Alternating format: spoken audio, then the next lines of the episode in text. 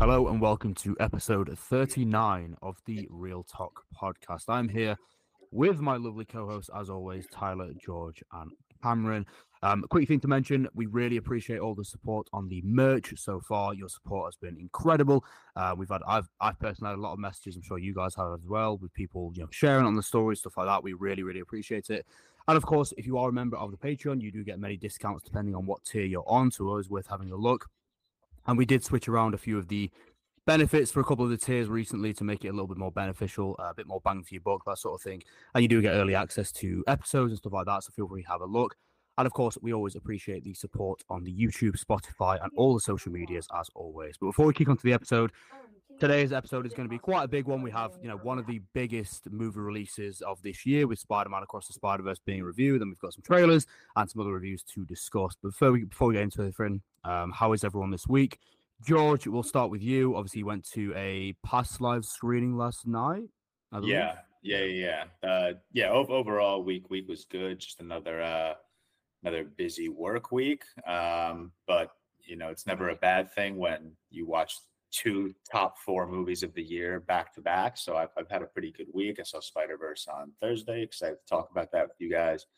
Um, and then yeah, I've got past lives uh, last night, which was followed by a Q and A with uh, Q and A hosted by Steve, Steve Buscemi. Buscemi. Yeah, which was really funny.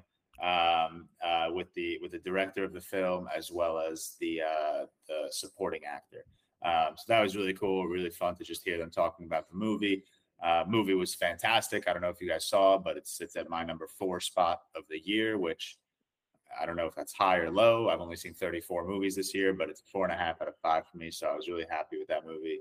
Um, and then uh, yeah, week's gonna end tonight with uh, with a concert. I'm going to Pier 17 with my sisters and a couple of friends at Victoria. Um, so yeah, overall, pretty decent week. We kind of flew by. I don't know if you guys feel the same, but just all weeks flew by for me. I now. swear, I was like, we just recorded episode 38 yesterday. It feels yeah. like. Um, but no, I mean that's a good thing. That's just a sign of a busy work week, which is never a bad thing. Yeah, definitely. If it goes quicker, Cam. Obviously, you're not in Indiana right now. Let's tell us where yeah. you are. Yeah, I'm in the old St. Louis right now for a wedding. I am extremely hungover, um, which is just not good because I have the worst hangovers and I will be like crippling all day.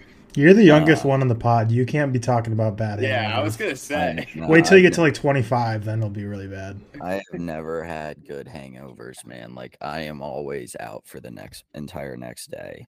You have a um, wedding today. I know it's not good. I'm I'm trying to puke and rally. That didn't work. Uh, we're getting some Pedialyte drop shipped in.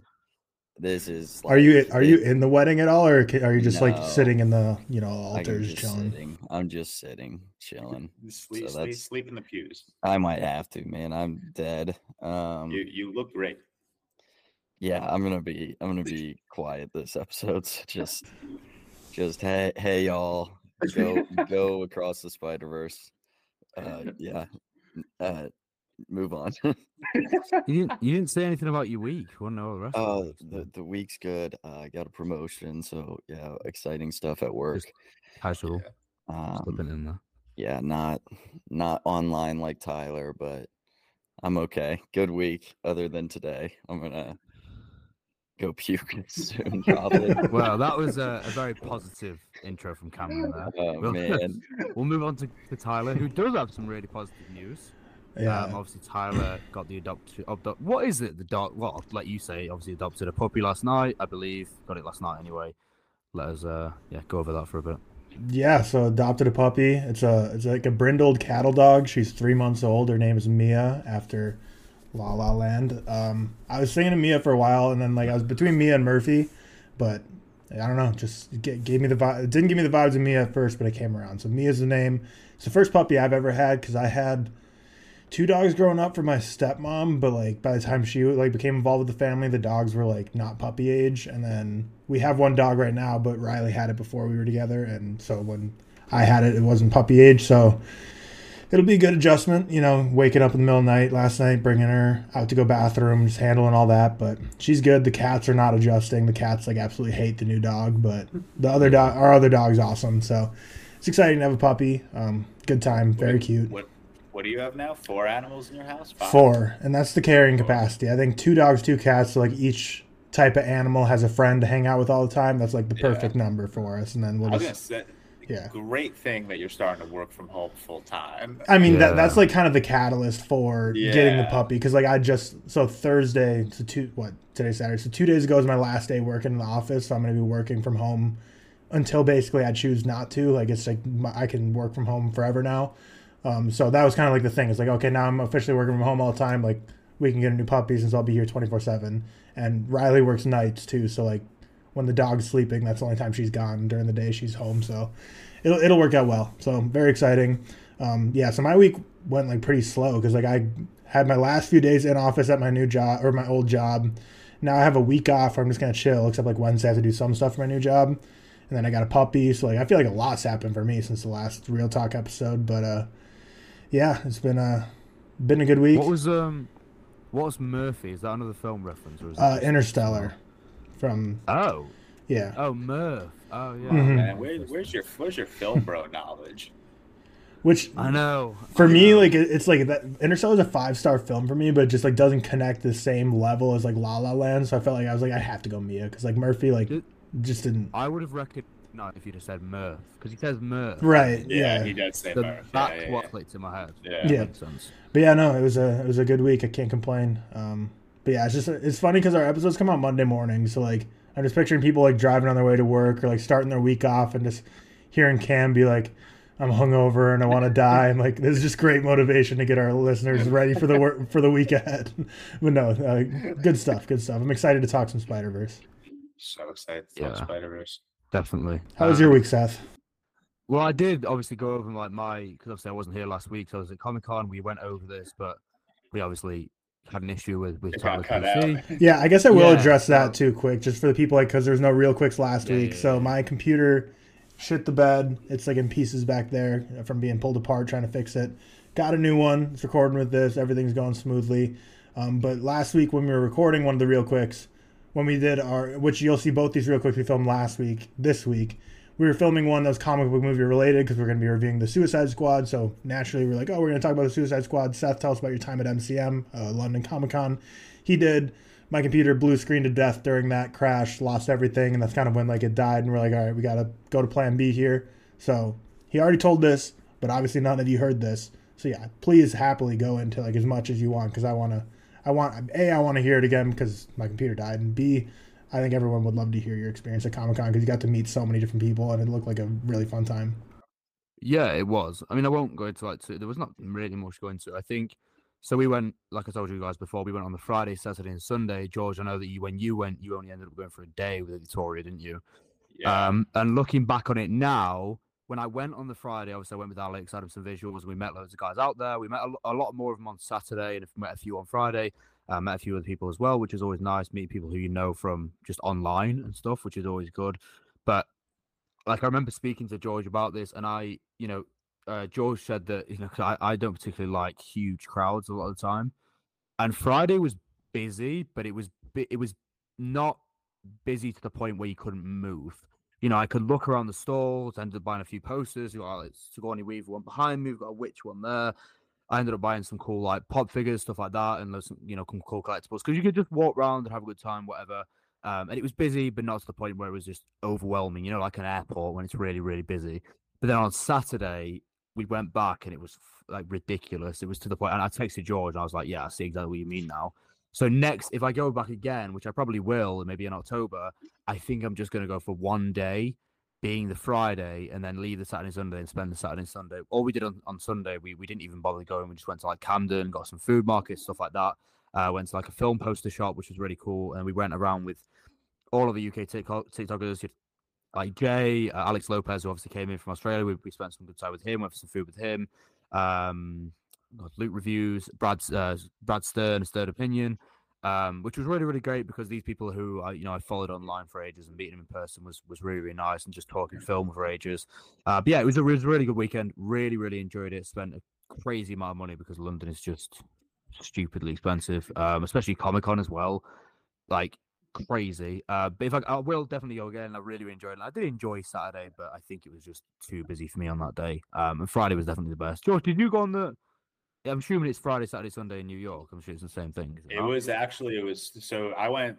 It was Thursday like evening, like the Thursday day started at like I think two. It was just Oh, like a it was like a soft like like no one goes on that day. It's literally just if you can, you can. So Yeah, yeah. um yeah but i t- had taken off that friday um to go to to comic-con and it's the exact same experience as you i think friday was the perfect day especially having victoria with me because i think she would have been a little more overwhelmed on a saturday with the amount of people there and just the amount of nerd shit going around so friday was just like the perfect you know calmness, but like you also kind of got like that chaos of of a Comic Con to like really experience it. yeah, yeah, Um, yeah. Yeah, and then I also went Friday because there was that. Um, it was like I, I was there for like the Rings of Power panel, so that was on Friday, um, and then Saturday I that's when I flew out to L.A. All right. Yeah, so that's why I couldn't go back on Saturday. One one thing I would say, there wasn't really anything like I wanted to like, you know, in terms of the, the schedule, the events and the talks and stuff. Yeah. There was like nothing that I that was really me, No, it's which weird disappointing. and I, I don't know a ton about Comic Con, and uh, so if you're listening, correct me if I'm wrong, but I feel like over the years, the things that are like, you know, presented at Comic Con have kind of like not died in quality, but we don't get the like top tier stuff because now there's like the D23 Expo, there's all the Star Wars Yeah. panels, Yeah, yeah. like there are so many separated heard the same. panels that like run through all of these massive releases. So like Rings of Power, I think was the biggest thing at New York City Comic Con last year that was being um, promoted, I guess. Um, yeah. But like obviously that's still not necessarily compared to like a Marvel panel or a Star Wars panel. The, the only thing that I know that people went to was a Mulan sing along. Oh. Like genuinely, that's it. There was no, there was no, uh, yeah. releases. There was no like talks. Well, there was, but nothing. You know, it's what I was what I was surprised about is I thought, given that it's like nerd central, I thought there'd be a lot of Lord of the Rings stuff as well. Yeah. There really wasn't. It's It was- mainly It's Star Wars, anime. Star Wars anime, and Yeah. Marvel and or DC. Yeah. I thought Lord of the Rings would be in there. That was quite disappointing. It was mainly the I, I liked it. I enjoyed it mainly for the experience of meeting people and the experience of it, rather than actually the Yeah. event itself. And I did get it for free, so I'm not complaining because I didn't spend any money to go in or anything. you you go to like these like I, I don't think I'm like well versed in anime or like comic books as Yeah. much as like someone else, like not nearly enough.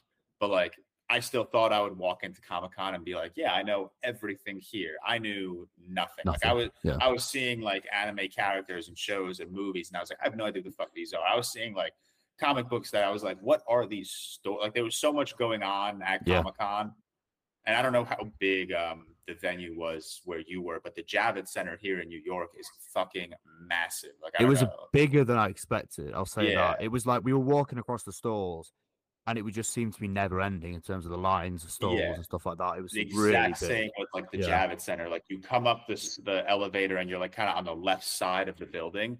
So like you walk in and you just look straight and right, and it just keeps on going. Keeps And going. then- just and stall. then and there's stall, yeah, three yeah. floors of that. So it was like it was super like it was like overwhelming because like we didn't know where to start. We didn't know like what to do. We didn't know where to go. We didn't know where anything That was, was. Yeah, yeah. So we like kind of just kept walking around aimlessly, just looking at shit, buying shit, you know, getting content, stuff like that. But yeah, the best part was, and I didn't meet nearly as many people as you did, but like I, I had a, a couple people like come up to me and like say that they're a fan of um, ReelTok as well as um, as well as just movies and stuff. Fourteen. And Well, I, I- said this to you the, the other day. I got recognized more in London when we were out and about than I did in Comic Con, which was like really weird. Like I, I went to like a bar and I got recognized by three people outside. I got recognized in a shop, in a clothes shop in in middle of central London. But I only That's got funny. recognized. I only got recognized like once in Comic. Con it's just not my audience, is it? Like No, I- I mean, me? Let's be no. I had a I had a funny sorry we'll we'll, we'll wrap up the Comic Con Yeah, yeah. talk in a bit but I had a funny experience there was a dude and it's on my I posted a picture of him on my Instagram a guy in like this really dope Mandalorian costume he said he made it himself so I like tapped him on the back And I was like, yo, man, like this costume's sick. I can't see his face. So I'm like, yo, man, this costume's fucking sick. Like, do you mind if I take a quick picture with you? I did He that turned- with, with, with someone as well. Yeah, I did that with a bunch of co- with a bunch of cosplayers. But he turns around and he goes, "Holy shit, George!" And he was like, "I'm a huge That's fan of you, bro." And I'm like, "Wow, that's sick." So you were getting a photo with each other. yeah, yeah, literally, we were getting a photo with each other, um, and then I ended up posting him on my on my feed. Um, so that was pretty cool. But yeah, Comic Con, I I would love to go back next year, but I I weirdly want to go on a Saturday just to like just to see. Yeah. You should come to the London one. You should all come to the London one. That would be great. Come to the New York one. Yeah, true. we'll move on. Anyway, my week's been fine. Other than that, pretty much it. Boring week. Uh, we have the main review of the week, which of course has been heavily anticipated. It did get pushed back. What was the original release? It was last year. Yeah, it was last Probably almost a year ago. I feel like it was like last summer. maybe. November? maybe, I don't know. Okay. Yeah, Uh, Tyler, you moved Tyler, you're on mute. yeah, Uh, yeah, I don't so know. I It was, it was sometime last year. Sometime last year, yeah, whatever. It did get pushed back, and that is Spider-Man Across the Spider-Verse, obviously the direct sequel to Into the Spider-Verse. I'll read the synopsis, and then we'll kind of go through people. I'm thinking about going from people who liked it least to most, and then switching through. They can go over some spoilers, all that good stuff as well. So, after reuniting with Gwen Stacy, Miles Morales, Brooklyn's full-time friendly neighborhood Spider-Man, is catapulted across the multiverse, where he encounters a team of Spider people charged with protecting its very existence. But when the heroes clash on how to handle the new threat, Miles finds himself pitted against the other spiders and must redefine what it means to be a hero so he can save the people he loves most. What I'm going to do with this, obviously, we'll go into, as we usually do, just thoughts, you know, a few minutes of your thoughts, like what you thought about the film, negatives, positives, and then after that, we can go into kind of the spoilers and, and, and obviously some, some spoiler warning when we go into that as well. But Tyler, I'm going to start with you. We all liked it a lot, um, you know, to get that out of the way. But Tyler, you obviously liked it least. Then I'll probably go to me and then maybe George or Cam because they were at the higher end. But Tyler, if you want to give your kind of quick overview on the film. Yeah, it's obviously one of those movies that like if you rate anything other than a five star, you're gonna get people like crying in your Yeah, would- comments. So I gave it an eight point four, which means it's like a feather away from being a four point five. So it's like right on that border. Um, I'm not here to rain on anyone's parade. Like I'm so happy everyone's loving this movie. I'm love all the reactions. People say it's the best Spider-Man movie, best comic book movie. I'm over the moon and happy that people are loving it that much. For me, I don't know. I just I think it's like so. I had my expectations obviously astronomically high, and I saw it a day later, which what me seeing it on Friday felt like I saw it three months late because like everyone and their mother had already seen it and posted reviews, and everyone Yeah. was saying like I had crazy high expectations, um, but they were even surpassed. So then me going into it, I was like, okay, now my expectations are even higher than they were before, and for me like the first like hour or so, I just really struggled to get into. Like around the halfway point, I was looking at my watch a bunch. I was like, for me, it just wasn't moving very well for me. Like I thought there was some pacing issues for me personally. I thought the final 45 minutes was like incredible, peak. Nothing could be improved. I'd have no notes. Like I thought it was absolutely incredible. I love the ending. I have zero issues with that cliffhanger ending. Like that seems like a lot of people are having. Um, but yeah, I don't know. I just didn't didn't love the first like hour of it and uh but i mean yeah it's, it's the greatest like animation i've ever seen in my life so like animation ab- absolutely lived up to the hype uh, beyond the hype um all the voice acting was cool. The characters are cool. Like spot was an awesome interesting villain. Um, miguel o'hara is just epic. All the spider people epic. Um but yeah i don't know. Just didn't fall in love with it immediately. Like i definitely into the, into the spider-verse for me i connected a lot more with the story. What yeah still really loved it. Into the Spider-Verse?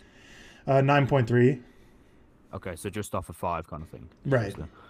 Um, yeah, I definitely understand what you're saying. I think this is a film where even if you give it a four point five, people will get annoyed at you, which is which is kind of crazy. Um, so I obviously Tyler gives it four, so a four, eight point four out of ten, so nearly a four point five. I give this four point five. Um, I said in my review that I think this does live up and meet the levels of its monumental predecessors, obviously into the Spider Verse. I did do my Spider-Man ranking yesterday, and I think I would have it slightly lower. And when I say slightly, I think it's very slight in terms of a margin of quality. I think the artistic design of this one was just incredible and second to none. It was beaming with inspiring visuals, heart, um, genuinely funny, which I, I found from the first film as well, and doesn't pull any punches, which I said in my review when it comes to just giving some jaw-dropping moments, such as the you know the leap of faith scene in the first one. I think this one has many, maybe not akin directly to that in terms of its quality and and, and, how iconic it is, but stuff that um really kind of you, you, I, I lost myself in in the most positive light. Interestingly enough, Tyler, I actually maybe preferred the first hour. Um, That's a lot of people have been saying in my comments, but I don't know. For me, I just like kept wa- checking my watch for some reason. I don't know. Interesting. Because so for me, the only negative I really have, and there isn't much for me with this film, because as I said at the end of my review, this is probably Marvel's second now best project to date for me, anyway.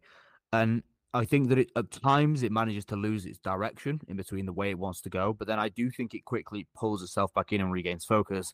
But I would say throughout the middle kind of middle um middle section, there is there is points where it loses direction of which you want what it wants to take, and it kind of comes a little bit bloated. Um, but again, I don't think that's necessarily a crazy negative because I think everything else worked.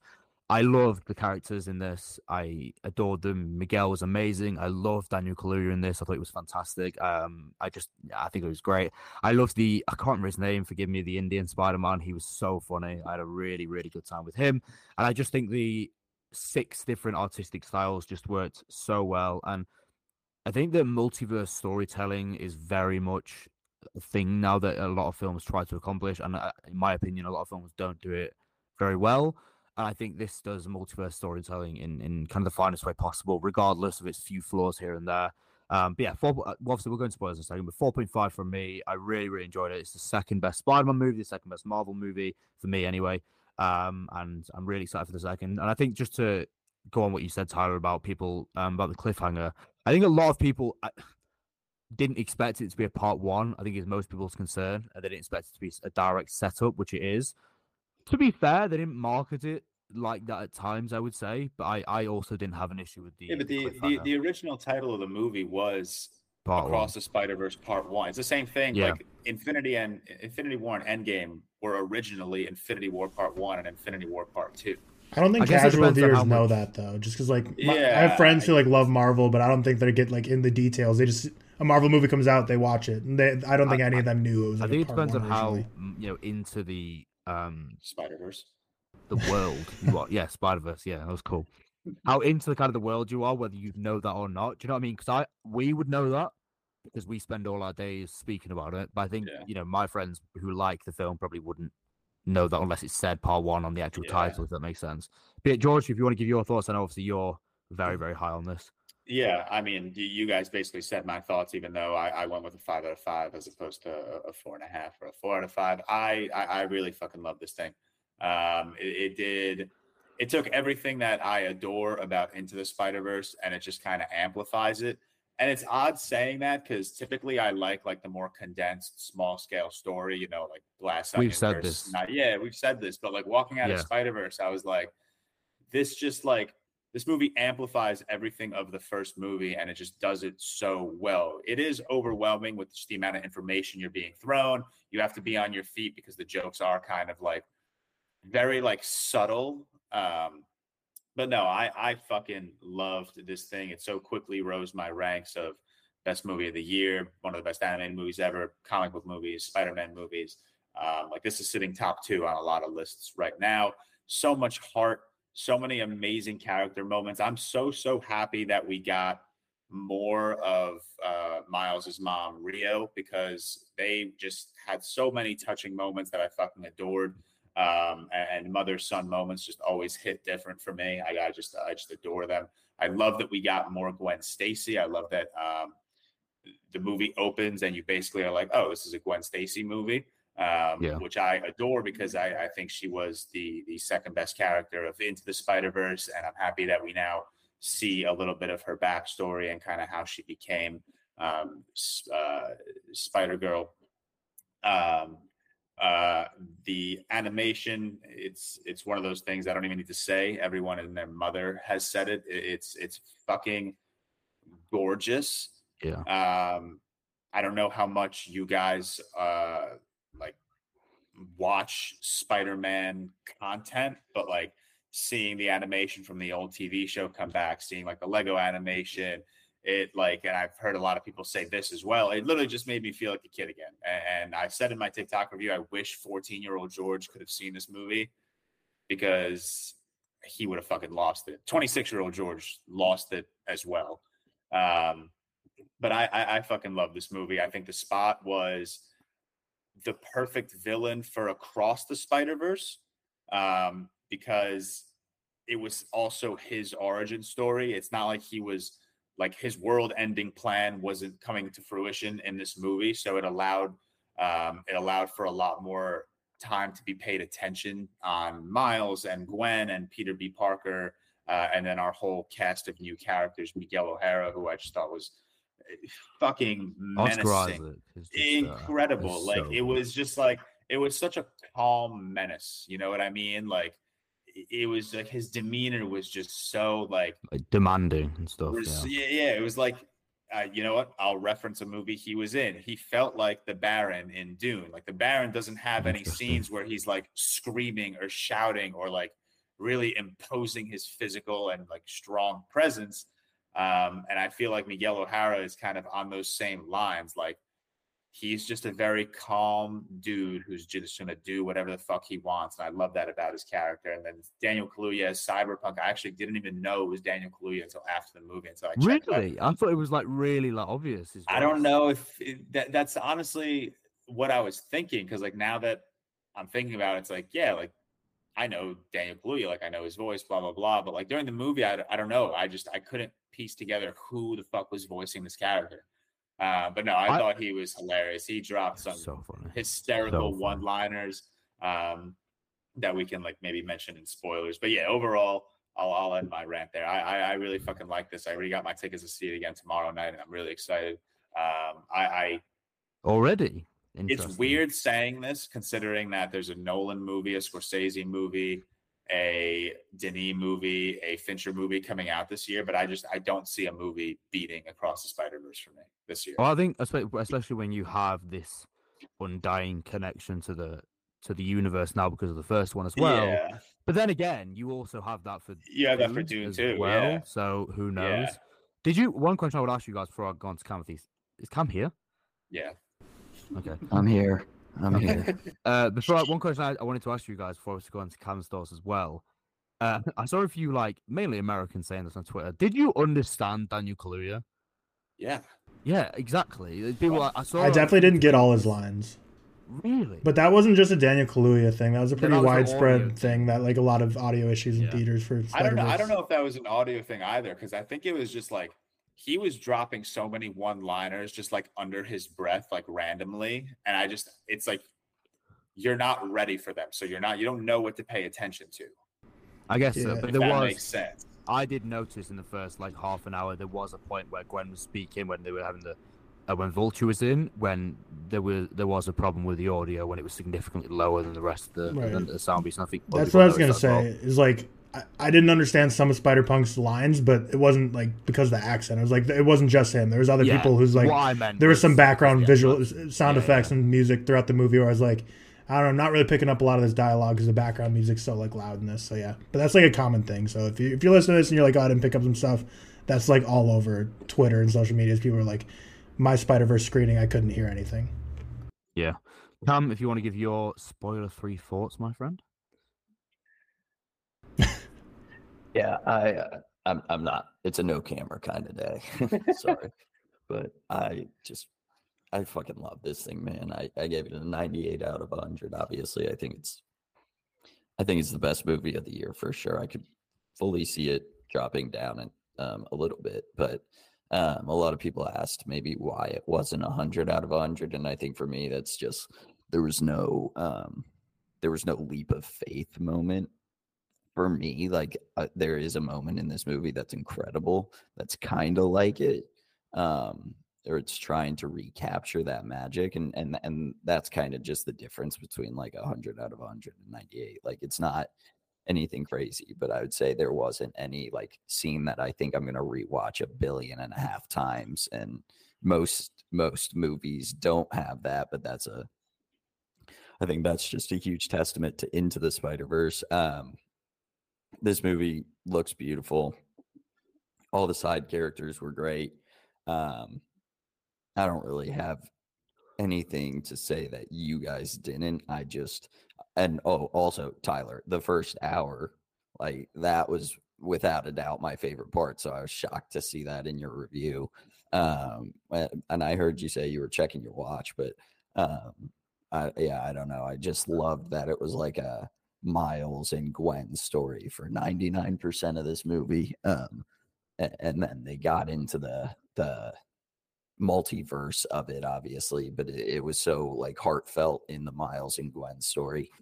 And I also, um, I had a, com- a couple of comments on my TikTok of people like saying they hated the animation of uh, of Gwen's Earth, and I thought that was one of the most That was, like, the best. blasphemous takes I've ever heard. Yeah, that was like that or It was like a painting. it, like the way exactly and the way it animated behind them with the colors of their emotion and how they were feeling and like it was that just had me over the top. I was I was loving it.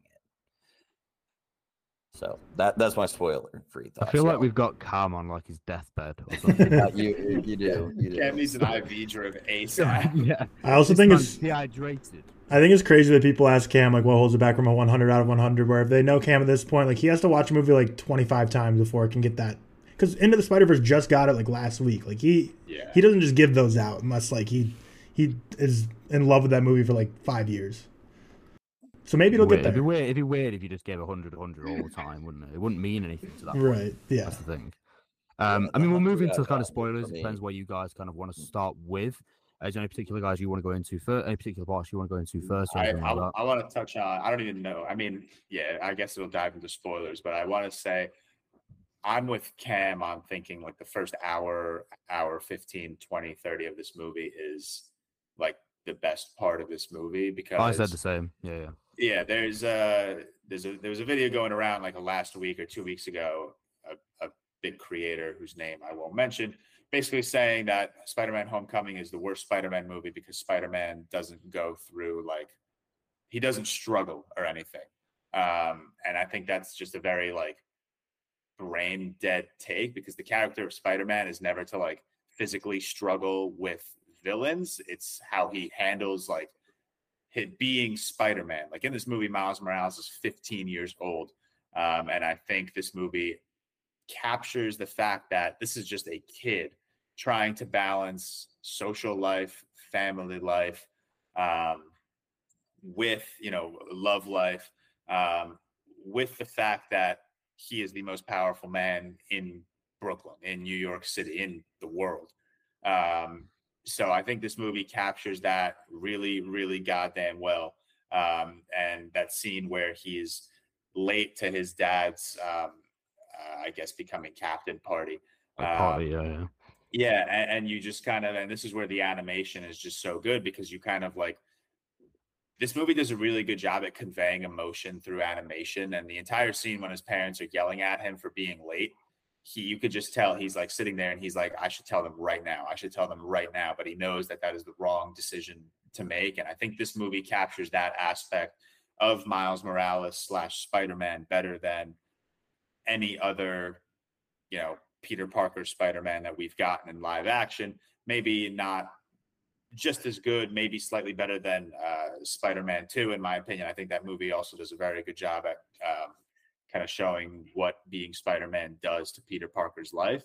Uh, but that's why this is like the, the first hour and a half was like some of my favorite parts of this movie because it is truly down to earth kind of yeah it is so it is so down to earth and it is just truly showing us a and i don't want to say like correct version of spider-man because obviously there's no proper way to um, you know create this character in, in animation or live action but it just does such a good job at showing us that very important part of miles morales um, life I would also say that comes down to like the animation style as well, because with within the Spider Verse films, the use of color and the animation, especially what I was going to say, what Cam mentioned in Gwen Stacy's Earth, yeah uh, the, the kind of painted visual style and the use of color there. You know, when she was speaking to uh, Captain Stacy, obviously her dad, when she's going through the emotional beats with him about how she's kind of left uh, because obviously she he found out that she was spider web, whatever it is.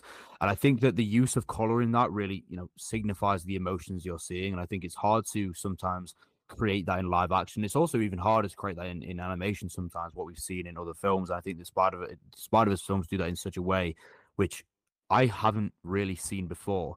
Um, Tyler, do you want to go into kind of obviously George spoke about it a little bit in terms of the first hour, um, in terms of why you kind of thought the the second half was better or whatever?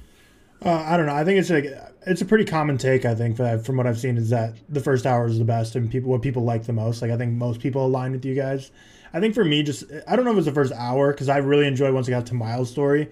For me, I just didn't connect with the whole Gwen story and like the whole first battle with Gwen, um, Miguel O'Hara, and the motorcycle lady versus uh, yeah, basically the vulture, right? The Miles, the, yeah, where they're going. Yeah, I'm so gonna give you, I'm gonna give you a hint here, Tyler. Sorry to cut you off, but if you just if you can't remember a name, throw out Spider Man or Spider Spider-Woman. Because that was Spider Woman. okay, Yeah. it's smart.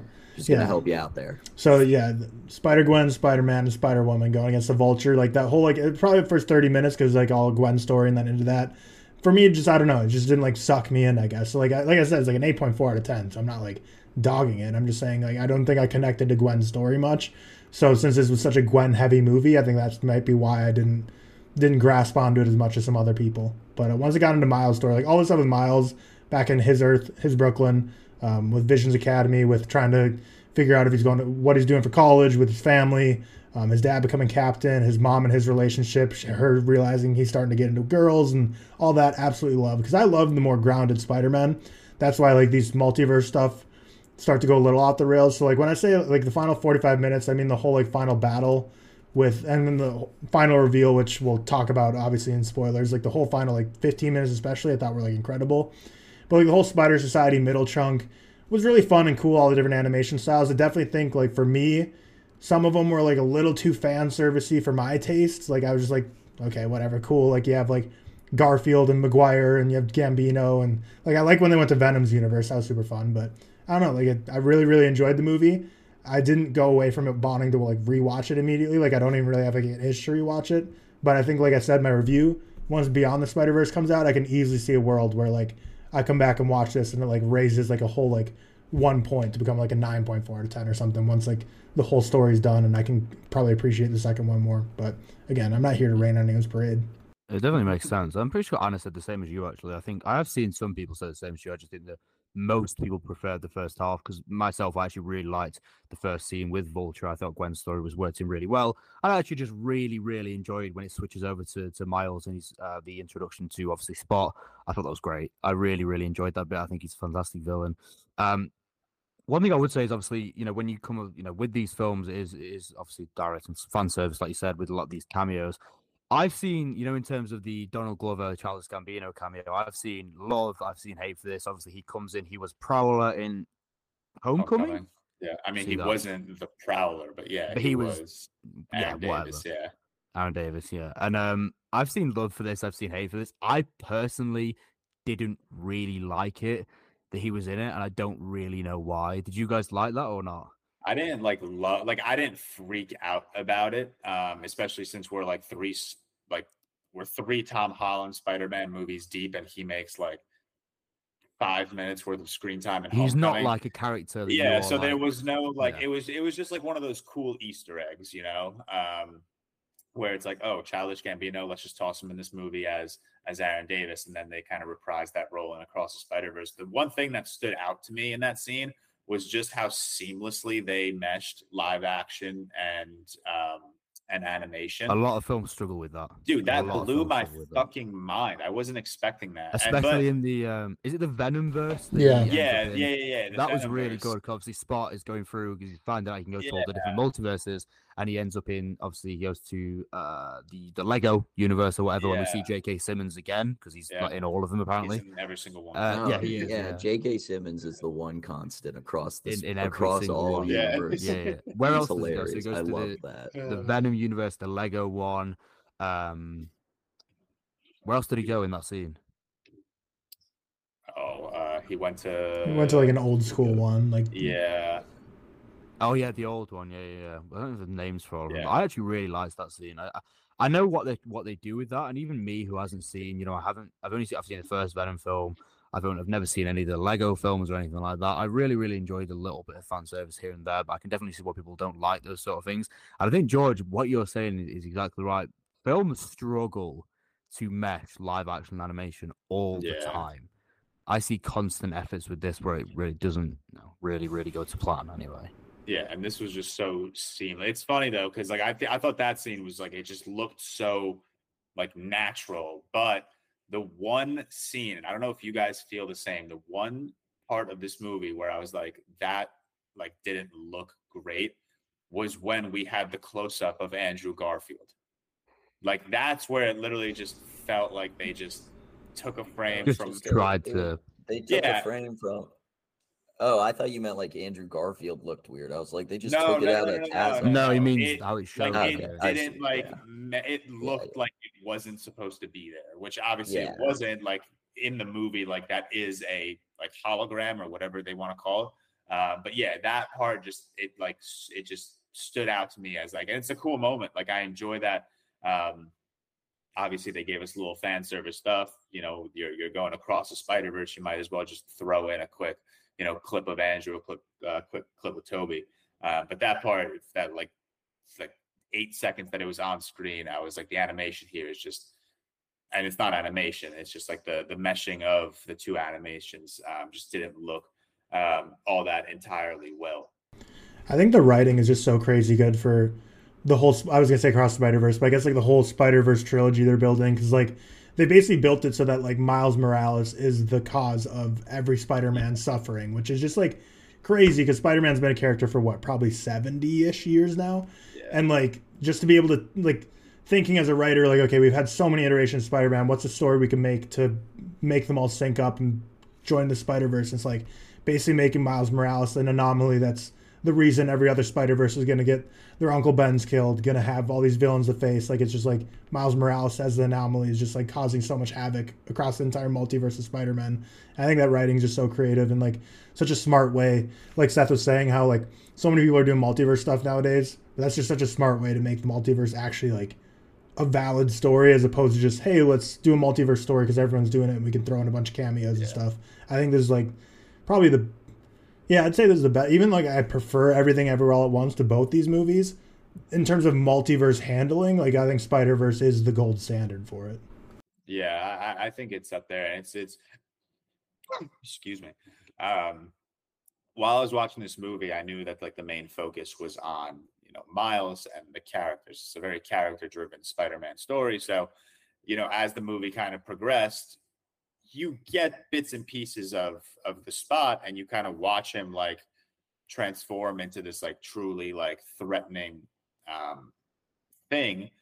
But the entire time I was watching, I was like, how are they? Like, I didn't see Spot as like the problem. Does that make sense? Like, I Mhm. didn't see him as being the only thing Miles has to deal with. Um, Yeah. So I also thought, yeah, like I'm completely on your side here, where it's like it's such a creative little addition to make it like, okay, the spider that bit Miles is just not from his universe, and that's causing this ripple effect across the multiverse.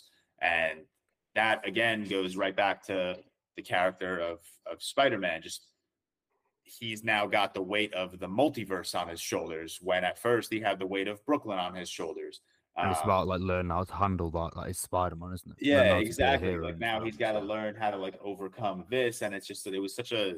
I- I'm right there with you on this, Tyler. It's just such a simple little addition to, and it's not a little addition. It's it's the catalyst for Beyond the Spider Verse, but it's such like a very unique and very refreshing like problem to throw on our main character.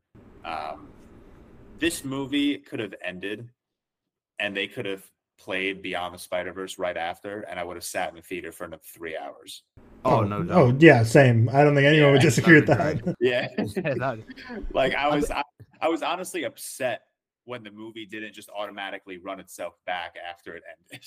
I'm, I'm glad like when you're doing a cliffhanger they did it right in terms of the movie is supposed to come out in a year less than a year technically but i'd say like the gold standard for like a cliffhanger give us the conclusion in a year if it was like end of the spider-verse to this where it's like cliffhanger enjoy sitting for the next six years then i think like i would agree with the criticism and be like that's such a horseshit ending we're gonna have to wait six years until, until we see this but it'll probably be within a year i mean i'm worried about that march release date we'll see how that stands but but the spot like jason schwartzman as a spot was Is that such when a, it's meant to be out? yeah, Yeah. Beyond the Spider is like March 2024. Oh no. I don't think it's Yeah, happening. we'll see. I don't think that's. But I think they did a lot of it in that's not parallel, so we'll we'll Yeah, see. I don't But think um, that's happening at all. but they haven't mentioned anything with like It's the not writers. writing it right the the writer strike. They've never mentioned that delaying it, so I think it's all written. So I'm sure they did it in parallel. But Jason Schwartzman as a spot was so good, and that's why I'm interested to see where the spot goes and beyond the Spider Verse because he was like the catalyst in this story in terms of getting the multiverse kind of re-kicked into gear, transporting all between different dimensions and kind of getting Miles back sucked into the story and connecting with Gwen and connecting with the Spider Society. So like, will the spot be kind of just the, across the Spider Verse villain that's meant to kind of just kick back into the gear the multiversal story, or will like because we saw him in this movie, he was pretty incompetent. He's kind of still just discovering how to use his He's- spots, his powers. He's like adjusting to being a villain like Miles is. Right. So like will he just be like the transitory villain in this one to kick off what Beyond the Spider Verse will be, or will he like master his powers and like Beyond the Spider Verse he's like knows how to use it perfectly and he's like the big bad villain and Spot is even more powerful than he was in this. But yeah, it was fun seeing not only uh, Miles Morales continue to develop his powers, but we saw the Spot develop his powers as well, and I thought that was super cool and unique to get like a villain say- origin story as well. I think I think at like the end there is kind of what they were going for is like he's kind of figured out his powers because he gets to Miles Earth and he's all like, "Here's a bunch of spots. My spots are around," you know, um, whatever he be doing with his spots. But um, I, I Jason Schwartzman was such a standout in this movie for me. Him and Daniel Kaluuya, um, uh, Spider Punk, which I think most people agree with that he's like the best Spider-Man that they introduce outside of obviously Miles and Gwen. I'd probably uh, have Miguel. Like, you think Miguel? I don't Uh, Miguel. Actually, Yeah, no. Okay, over. but I don't really count him, kind of. Yeah. I think yeah, I think Miguel was like everyone knew he'd be great. Like, did anyone deny Oscar Isaac would be great? So I think I, I take that back. I think Daniel Would it not be the same with Daniel such a like such a surprise, like for this kind of thing. I don't know. This was a different. Um, this was a different like thing than I'm used to with Daniel Kaluuya. You know, I'm used to him being pretty calm and melancholy and just like, you know, doing his thing. And I feel like he was fun and energetic in this, which was a little different. So I was a little surprised how how much I enjoyed it. I Um, guess so. I also feel like he was also quite calm and just doing his thing in this one. Do you know what I mean? He's just there. Well, yeah, I he guess doesn't he really get involved calm. too much. He, He just was, gives these yeah. little one-liners and stuff a lot of the time. Dude, Yeah, his his his line when uh where were they? I think they were in the Indian universe. The yeah, the Indian universe. and yeah. like the the spot was like consuming the buildings.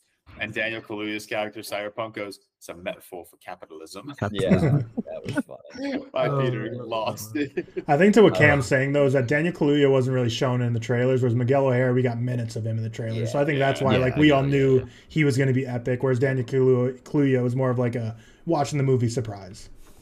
Well, I think with and, this uh, as well, that all the like voice actors, st- I think they do such a phenomenal job at casting the voice actors. Where I could name so many of them, and be like they were amazing. You know, you've got Jason, what's his name, Schwartzman. Schwartzman, Mr. Wes Anderson. Schwartzman. Yeah, yeah, who was amazing. Or Daniel Kaluuya, who was amazing. Um, you've got Oscar Isaac, who of course was amazing. I just think that so many of them stand out as they do a phenomenal job at casting these roles. I really liked. Uh, I really liked Issa Rae's Spider Woman. She's kind of like the right hand man to uh, uh, Oscar Isaacs. Um, the first pregnant Miguel. superhero. Yeah, and you know, Kinda people cool. freaking out that she's pregnant, whatever. But um, I, I really liked her character. I think, I think my standout character for this movie, like not standout in the sense that like I didn't think they'd be great, but my favorite character take coming away from this was Gwen. Um, I think Hailee Steinfeld just did an incredible job as her, and then again, the animation on her Earth just like made me lose my mind because I loved it so much. Um, but I also will say I feel like in sequels a lot of times they kind of try to um like almost send their character back so that they can grow again because you know like at the end of into the spider verse he's he's became spider-man right? So like where do you go from there? And i enjoyed that in this movie it's basically like he's still confident on himself. He's still like i'm spider-man. I'm i'm you know i can do this. Um, I should be in this spider society. And basically, it's just everyone else saying you're not. Like in Miguel O'Hara is like, you're the only one that's not supposed to be here. Um, you're not supposed to be Spider Man. This spider didn't come from your earth. You got Peter Parker killed. And I think that's- yeah. Yeah, like I think that's like a fun, you know, way to do it where he still has to like prove to everyone else now that he's Spider Man rather than like reverting himself back to where he's still not confident or something like that, you know. I think one of probably my actually my favorite scene in the whole film is obviously when we find out that uh, Miles he's a the original anomaly. Is that right? So Yeah. he's the anomaly of the spiders, whatever, and he obviously finds out. You know, we find out that Miguel tries to trap him because he shows that his uh, his dad is going to die, and that's you know part of the plan, kind of like the butterfly effect, and he can't get in the way of that. Otherwise, obviously, things will happen. And I think that just the most impressive scene of this film is him trying to get away and all the different spider variations chasing him up the up the building. I think that was just incredible the way that was set out, and I had such a barrel of laughs going through it and seeing all these different variants. And yes, we did see this in the trailer. We knew how, how many, you know, we, how many videos did you see about this? Is how many variants are going to be inspired of us, whatever. I think that just worked in, in, in such a way, and that was probably my favorite scene. You know, when he gets at the top, Oscar kind of catches him, uh, Miguel shouts at him, whatever. And I thought that was a really, really powerful moment of him getting away um, from kind of his a moral dilemma, isn't it? And again, it comes back to what George was saying: Spider-Man learning how to be a hero is, is the moral dilemma of, of the universe or saving his dad I think is the primary thing there. That entire sequence just had my jaw on the fucking floor. Um, because that was my like leap of faith. Not as obviously, like I said, not yeah, I, I faith, but yeah, I, I, agree with Cam. In in I don't think this movie has a leap of faith scene. There's no doubt in my mind that Beyond the Spider Verse is going to give us one of those, since that's going to be yeah. the, yeah. the, the, trilogy um, conclusion. But no, that that entire scene I think was so well crafted because it was such a fantastic balance of action, incredible animation, nostalgia bait, um, as well as like emotion. Like it started off as just an emotional scene. Miguel is telling uh, Miles basically everything, and, and Miles is kind of carrying this weight while um, learning that Gwen and Peter B. Parker also knew about it. So it starts off as like this very emotional, like kind of heartbreaking scene from like the perspective of Miles Morales. Um, and then it turns into just 10 minutes of nonstop chaos. Like that one scene warrants 10 re-watches just to catch every single Spider-Man that they had on screen. Um, and then, in, you know, once they were kind of done with the nostalgia bait and, and that kind of stuff, we get a really good scene with Peter B. Parker and Miles that I really fucking liked. I, I love their, you know, uh, mentor mentee relationship, almost father son relationship ish, um, or older brother younger brother relationship. I think that might be more accurate. Um, and then we dive right back into another just exquisite chase scene. This time when they're going like up that building, I think that that just looked Amazing. incredible, man. That looked so goddamn good. Um, I don't know if you guys saw this in IMAX, but that was I felt like I was in the scene. Um, and then I would have loved to have seen this in IMAX. It was it. crazy. And then of course that scene ends with not it not leap of faith esque, but it's just like one of those scenes where like the main character like finds himself, like he's made his decision, he knows what he wants to do. Uh, he's gonna say his little cool one liner, um, and it's just gonna be like a very uplifting scene. So that entire sequence was just so well crafted because there was such a roller coaster of emotions, and I think they all worked very well together. And Miguel O'Hara was just a fucking menace. That man did not want to stop in that scene. Yeah, I completely agree. I think we, can obviously we can go from that to obviously where he gets out and then ends up in, if I'm not mistaken, he ends up in what he thinks is his Earth, but it's Earth 42. Is that right? Yeah, Earth 42 because he, he forgets that. Yeah, that that machine that like reads your genetics picked up the fact that spider that bit him was not from his universe. That scene, universe, yeah. I don't. Did you guys expect that? Because that scene actually like when he gets there, or yeah, when he gets there and he's talking to his parents, and then it, you keep seeing then, Gwen on the side of the building. I really thought that was the same universe. I did. So obviously we see him going to the in, into where he lives. Uh, and then Gwen is kind of on the outside of the building, kind of looking in, waiting for him, and he's inside. I, I was the same as George. I thought it was the same universe. Um, Miles sees uh, Rio, his mom, and he basically goes on this big, you know, tyrant to him basically admits that he is Spider Man. But little do we know in this universe that he, if I'm right in saying, doesn't exist because the Prowler has become obviously a lot more powerful, and we see, um, what's his uncle's name again? Uh, Aaron. Aaron. Aaron comes back. He's happy to see his uncle. We meet him. He's back. Whether that's obviously quite a big reveal there. I don't know if we knew that. His uncle takes him, you know, upstairs, and they go into kind of this. Someone obviously knocks Miles out.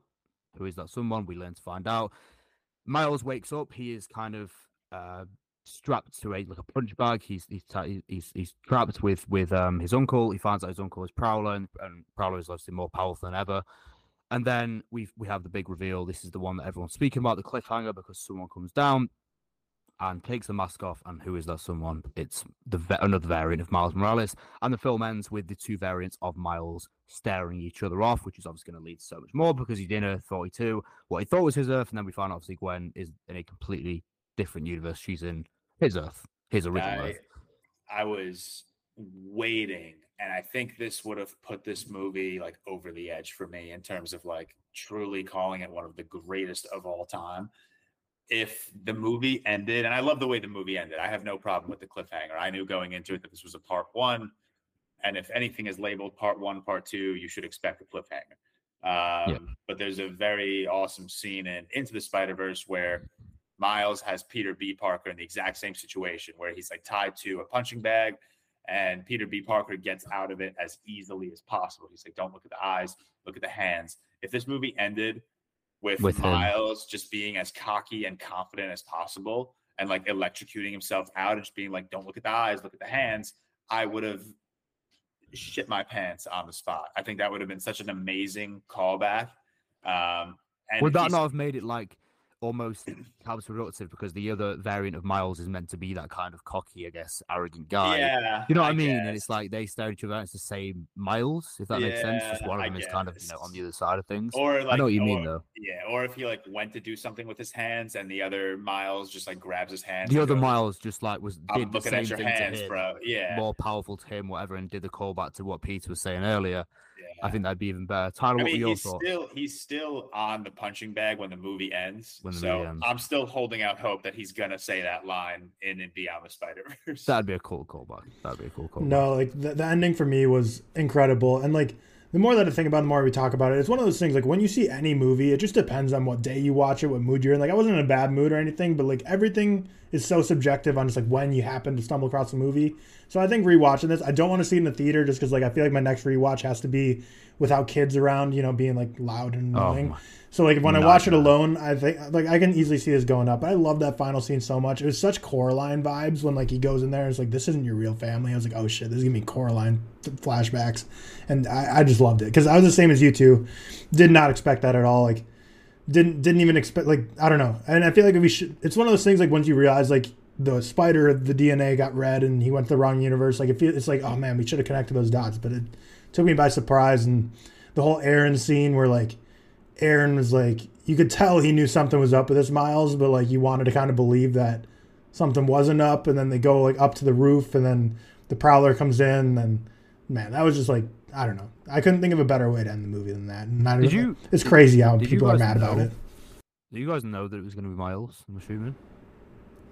I think I, I think before he pulled off his mask, I knew it would be Miles, but like Yeah. there was a little bit of moment of disbelief. I- when I'm- when I he got when he got hit though. across the face, I was like, who the fuck did that? Yeah, And then I thought like that was like an animation tactic they used where it was like his uncle Carter was hitting him over the face, but it animated it as the prowler. So that's I like thought I was smarter than the movie, and then I realized no, I'm actually just an idiot.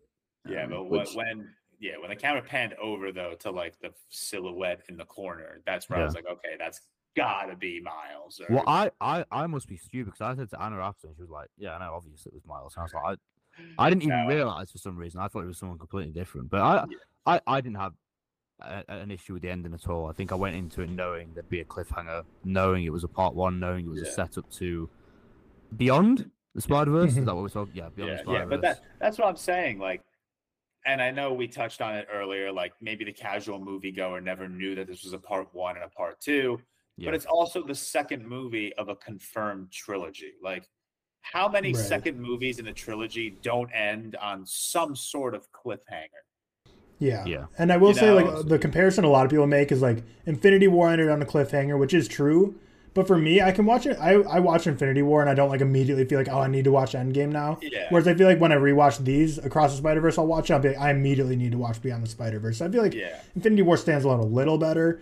But I don't hate like that argument. I've seen a lot of people say like if you look at Infinity War as a Thanos movie, it is like a complete film, and like I don't hate that argument, but like it's still a cliffhanger because Right, it's for not sure. a you don't Thanos usually movie. watch a new sequel and then 99% of the time you will want to watch the next one. Yeah. Setting the whole point of it is a setup for the next one. Whilst I I could watch it on its own and have a great time with it again across Spider Verse, even if when the next one comes out. The whole point of it is to set up the outcome of what is going to be the eventual outcome of Beyond the Spider Verse, and I think even though it stands alone as a film, you're always going to be expected excited for the new one because that's the whole point of it. Realistically, it's a, it's a confirmed trilogy. But then again, it goes back to what we said earlier. I think a lot of people just it's not in the title, so a lot of people just don't know that. Do you know what I mean? A lot of people aren't in the universe as much as we are. I guess is the main I thing. there. mean, I, My uh, I guess my my my movie showing was very funny because there were people that were like, "What the fuck? What's going on?" When the movie ended, and I'm like, "Yeah, guys, we just leave now." And they they all, I was like, "The the movie's over, people," but. Um, they, they, they were definitely caught off guard because I heard it from like five or six people that were sitting near me at the theater. I love the mental Uh, image of Cam being like the usher of the Spider Verse and being like, "Guys, it's over. Like, there's nothing else. I also I also knew there was no post credit scene. Um and so like I was trying to get out of there and they're waiting, you know, for a post credit scene, which is understandable for a Marvel movie, but like I was just trying to get out of there. it's not coming. There wasn't one Yeah. in the first one, was there? There was. Uh, uh, there was. There I was? believe. I Yeah. forget exactly, but I think it was oh, it was uh the tease for Miguel. It was a Oh, yeah. didn't see it that. teased I didn't know. Miguel era. but I I think the the ending for me was the opposite effect of the movie as a whole, where I feel like my when I went into it, my expectations were even higher than people's expectations were sky high.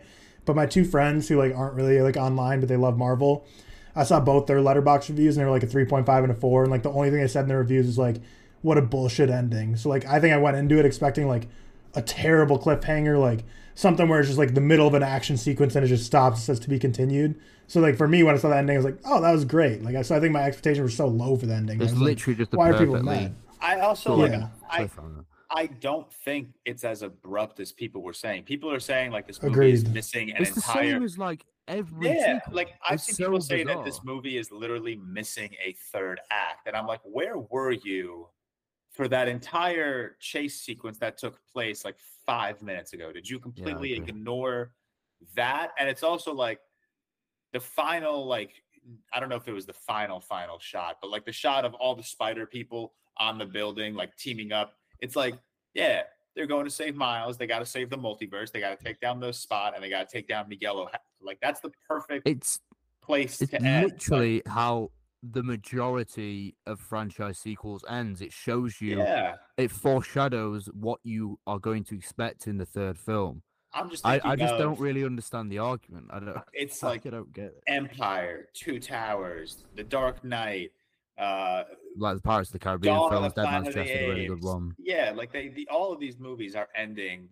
with a reveal. They're, Something to they're look not forward to. ending. Like none of them are ending. Like they're all just setting up, and it's like, why is the discourse on it so aggressive for this movie right now? I get if you didn't like it, but what surprises me is how surprised you are by it. hmm That's I think the main. That's a good here. way to put like, it. Yeah, Every if you didn't like the ending, that's fine. You know, you can like and not like what you want.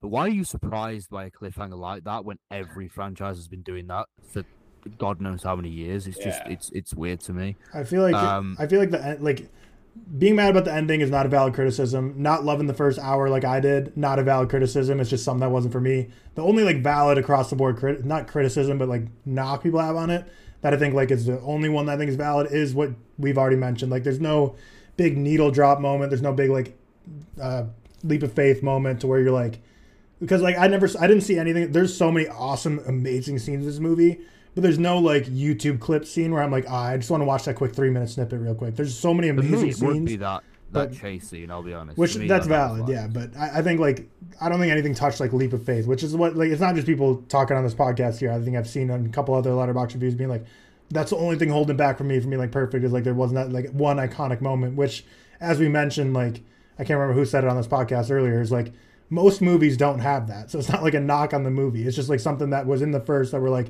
man, if they just would have had that one thing, then it would have been like the greatest thing of all time. But like just b- before I finish talking about, it, I just want to say like I know for me, my criticisms like of like not like loving the Gwen storyline and being sucked into it.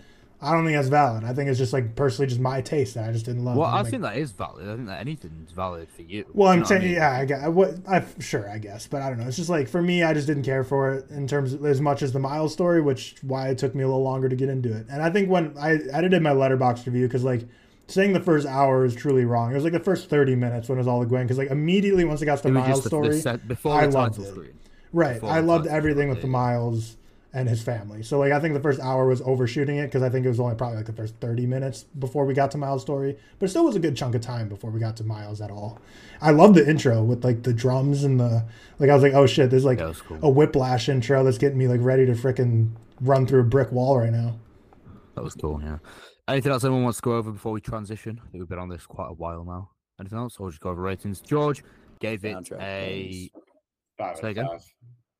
The Five out. soundtrack bangs. Yeah, Oh, the yeah, the sou- the soundtrack, soundtrack was dude, Soundtrack very- How bangs. have we not mentioned this? Metro the Boomin soundtrack absolutely Very, smacked very good. And just added in Daniel Pemberton's score, also incredible. The score Dude, was so good. It's you know how- sequences. you, you get like Spotify Wrapped, you know, at the end of the year. I think the amount of times I played "Am I Dreaming" yesterday, it's already my number one most played song of the year. I'm assuming that you did that with Sunflower on the Into the Spider Verse one as well. no, I didn't. Really? I did. Even No. I did that with Sunflower. I think it, I, I did that more for "What's Up, Danger." Oh, okay, interesting. Yeah, the soundtrack was um was amazing. Um, George five out of five. Myself four point five out of five. Cam like a ninety eight, I think.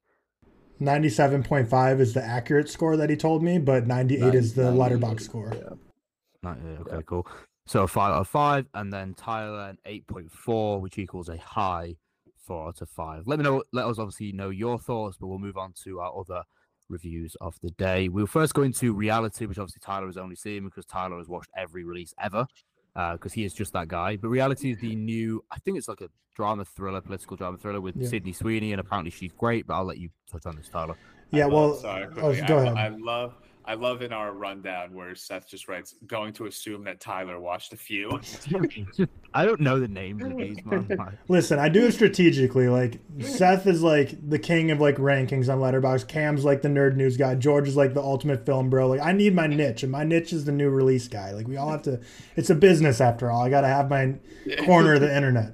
Um, but the funny thing is, the only reason I watched this when I did is because so Neon sent me like a uh, sanctuary screener, and I I just messed up. Like you get like three watches of it, and like I tried watching on my phone to cast it to my TV.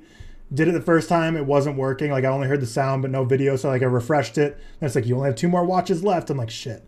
So then I like tried a different browser on my phone to cast it, and then that didn't work either. It's like one more watch left, and then I tried one other thing, and it's like you have no more watches of Sanctuary. I was like, God damn it! Like that was my whole plan for the so night. tough. So I emailed them, and he gave me a new link, so I can still That watch it was like such today. a brutal story to hear. No, I know that that's the only reason I watch reality. Is like my whole plan was to watch Bro. Sanctuary tonight, but I'm like, okay, well, watch reality then. I'm just thinking if that happened to me on like, like a massive, re- Like a if- massive early like if they pre-send me. Oppenheimer and that happened, my laptop would be in the garbage. I've Yeah. never had that where it's been like an amount. Mine's usually whenever I've had early screenings sent, mine's usually you can watch it until this date. That's yeah, weird I don't know what was wrong with mine. Like I've never tried watching on my phone before because I just saw that they had the feature of like if you turn it on your phone, you can like cast it to your TV, and I was like, oh, I can. wa- I don't have to watch it on my computer. I can watch it on my projector. That'd be sweet.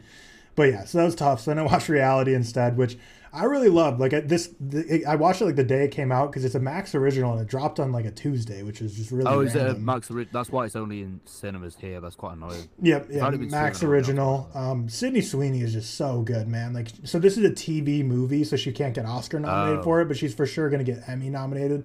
I I, was know. confused when I saw that people were saying this she was Right, an I have no, I have no clue how that all works. How this why this is like designated as a TV movie, even though it's like a Max or like it's just all weird how the politics of that stuff works. But it's like a true movie. It's like a ninety minute long um, thriller, and it's all about basically it's a real life story of this woman who works for the NSA, and basically like the it's all takes place within like three hours of a story, or maybe like an hour and a half, and all the dialogue is ripped directly from like voice recording that like you know an FBI agent or police would have, where they're like, Yeah. I'm going to record this conversation. So for me, some of the dialogue was like really weird because I was like, it feels really weird that they're saying that in that way, but like it's 100% ripped from like what actual agents like none of the dialogues improvised is all from that. So Sydney Sweeney did great.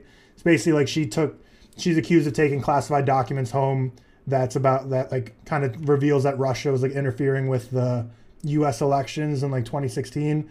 So then the FBI raided her house to see if she actually took the documents, and it stressed me out, man. Like in my previous works, I've dealt with like classified documents before. Like I've worked jobs, been like that, and I've never done anything near like that. But it just like stressed me. I was like, man, I'm like breathing heavy. I'm like, I can't imagine if like the FBI showed up my door one day and they're like, yo, you take some stuff from like the facility. I'm like, I don't think so, but I'm like panicking now. Like that'd be so scary for the FBI to say like, we got to search I, warrant, get out. A very like tense and uncomfortable watch. Yeah, it's it's all because Sydney Sweeney's so good at like portraying that she's just like innocent, like chill, easygoing, and she's like, yeah, let me just like feed my dog, and like I don't really know what's going on, and then there's just like all these FBI agents ripping through her house, like they're like, you know why we're here, and she's like, I really don't. I'm like, fuck God, I'm like stressed out right now, but very good. It's like it's nothing that'll blow your mind. It's a very dialogue intensive, like one and a half hour drama thriller.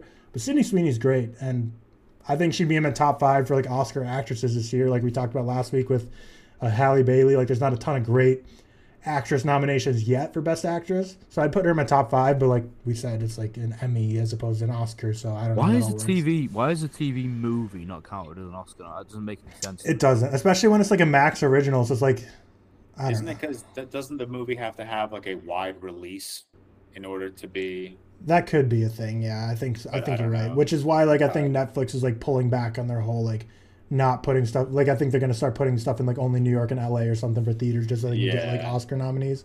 But that's all I have to say about reality. I think if you want to watch a good drama thriller, uh, it's very quick and Sydney Sweeney incredible acting and if you like the type of movies that just stress you out like the you know good time uncut gems stuff like like that Yeah. this is one that'll kind of make you stressed Well, I think we before we go into like the the TV finales that came out this week, which I'm sure you guys want to speak about a little bit.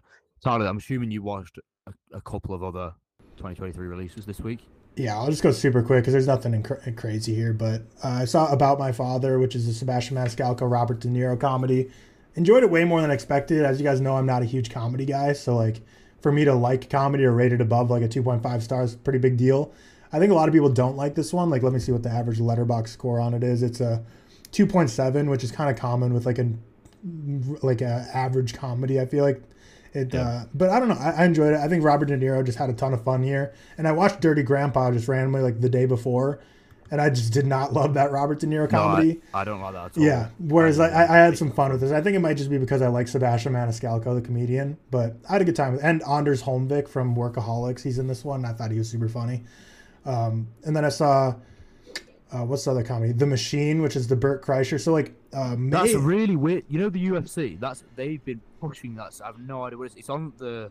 They put it on the cage and everything. It's their like Weird. sponsor at the minute. Maybe it's because weird. I have no Joe idea what it Rogan and. Bert Kreischer are boys, and Joe Rogan has UFC pull. I don't know.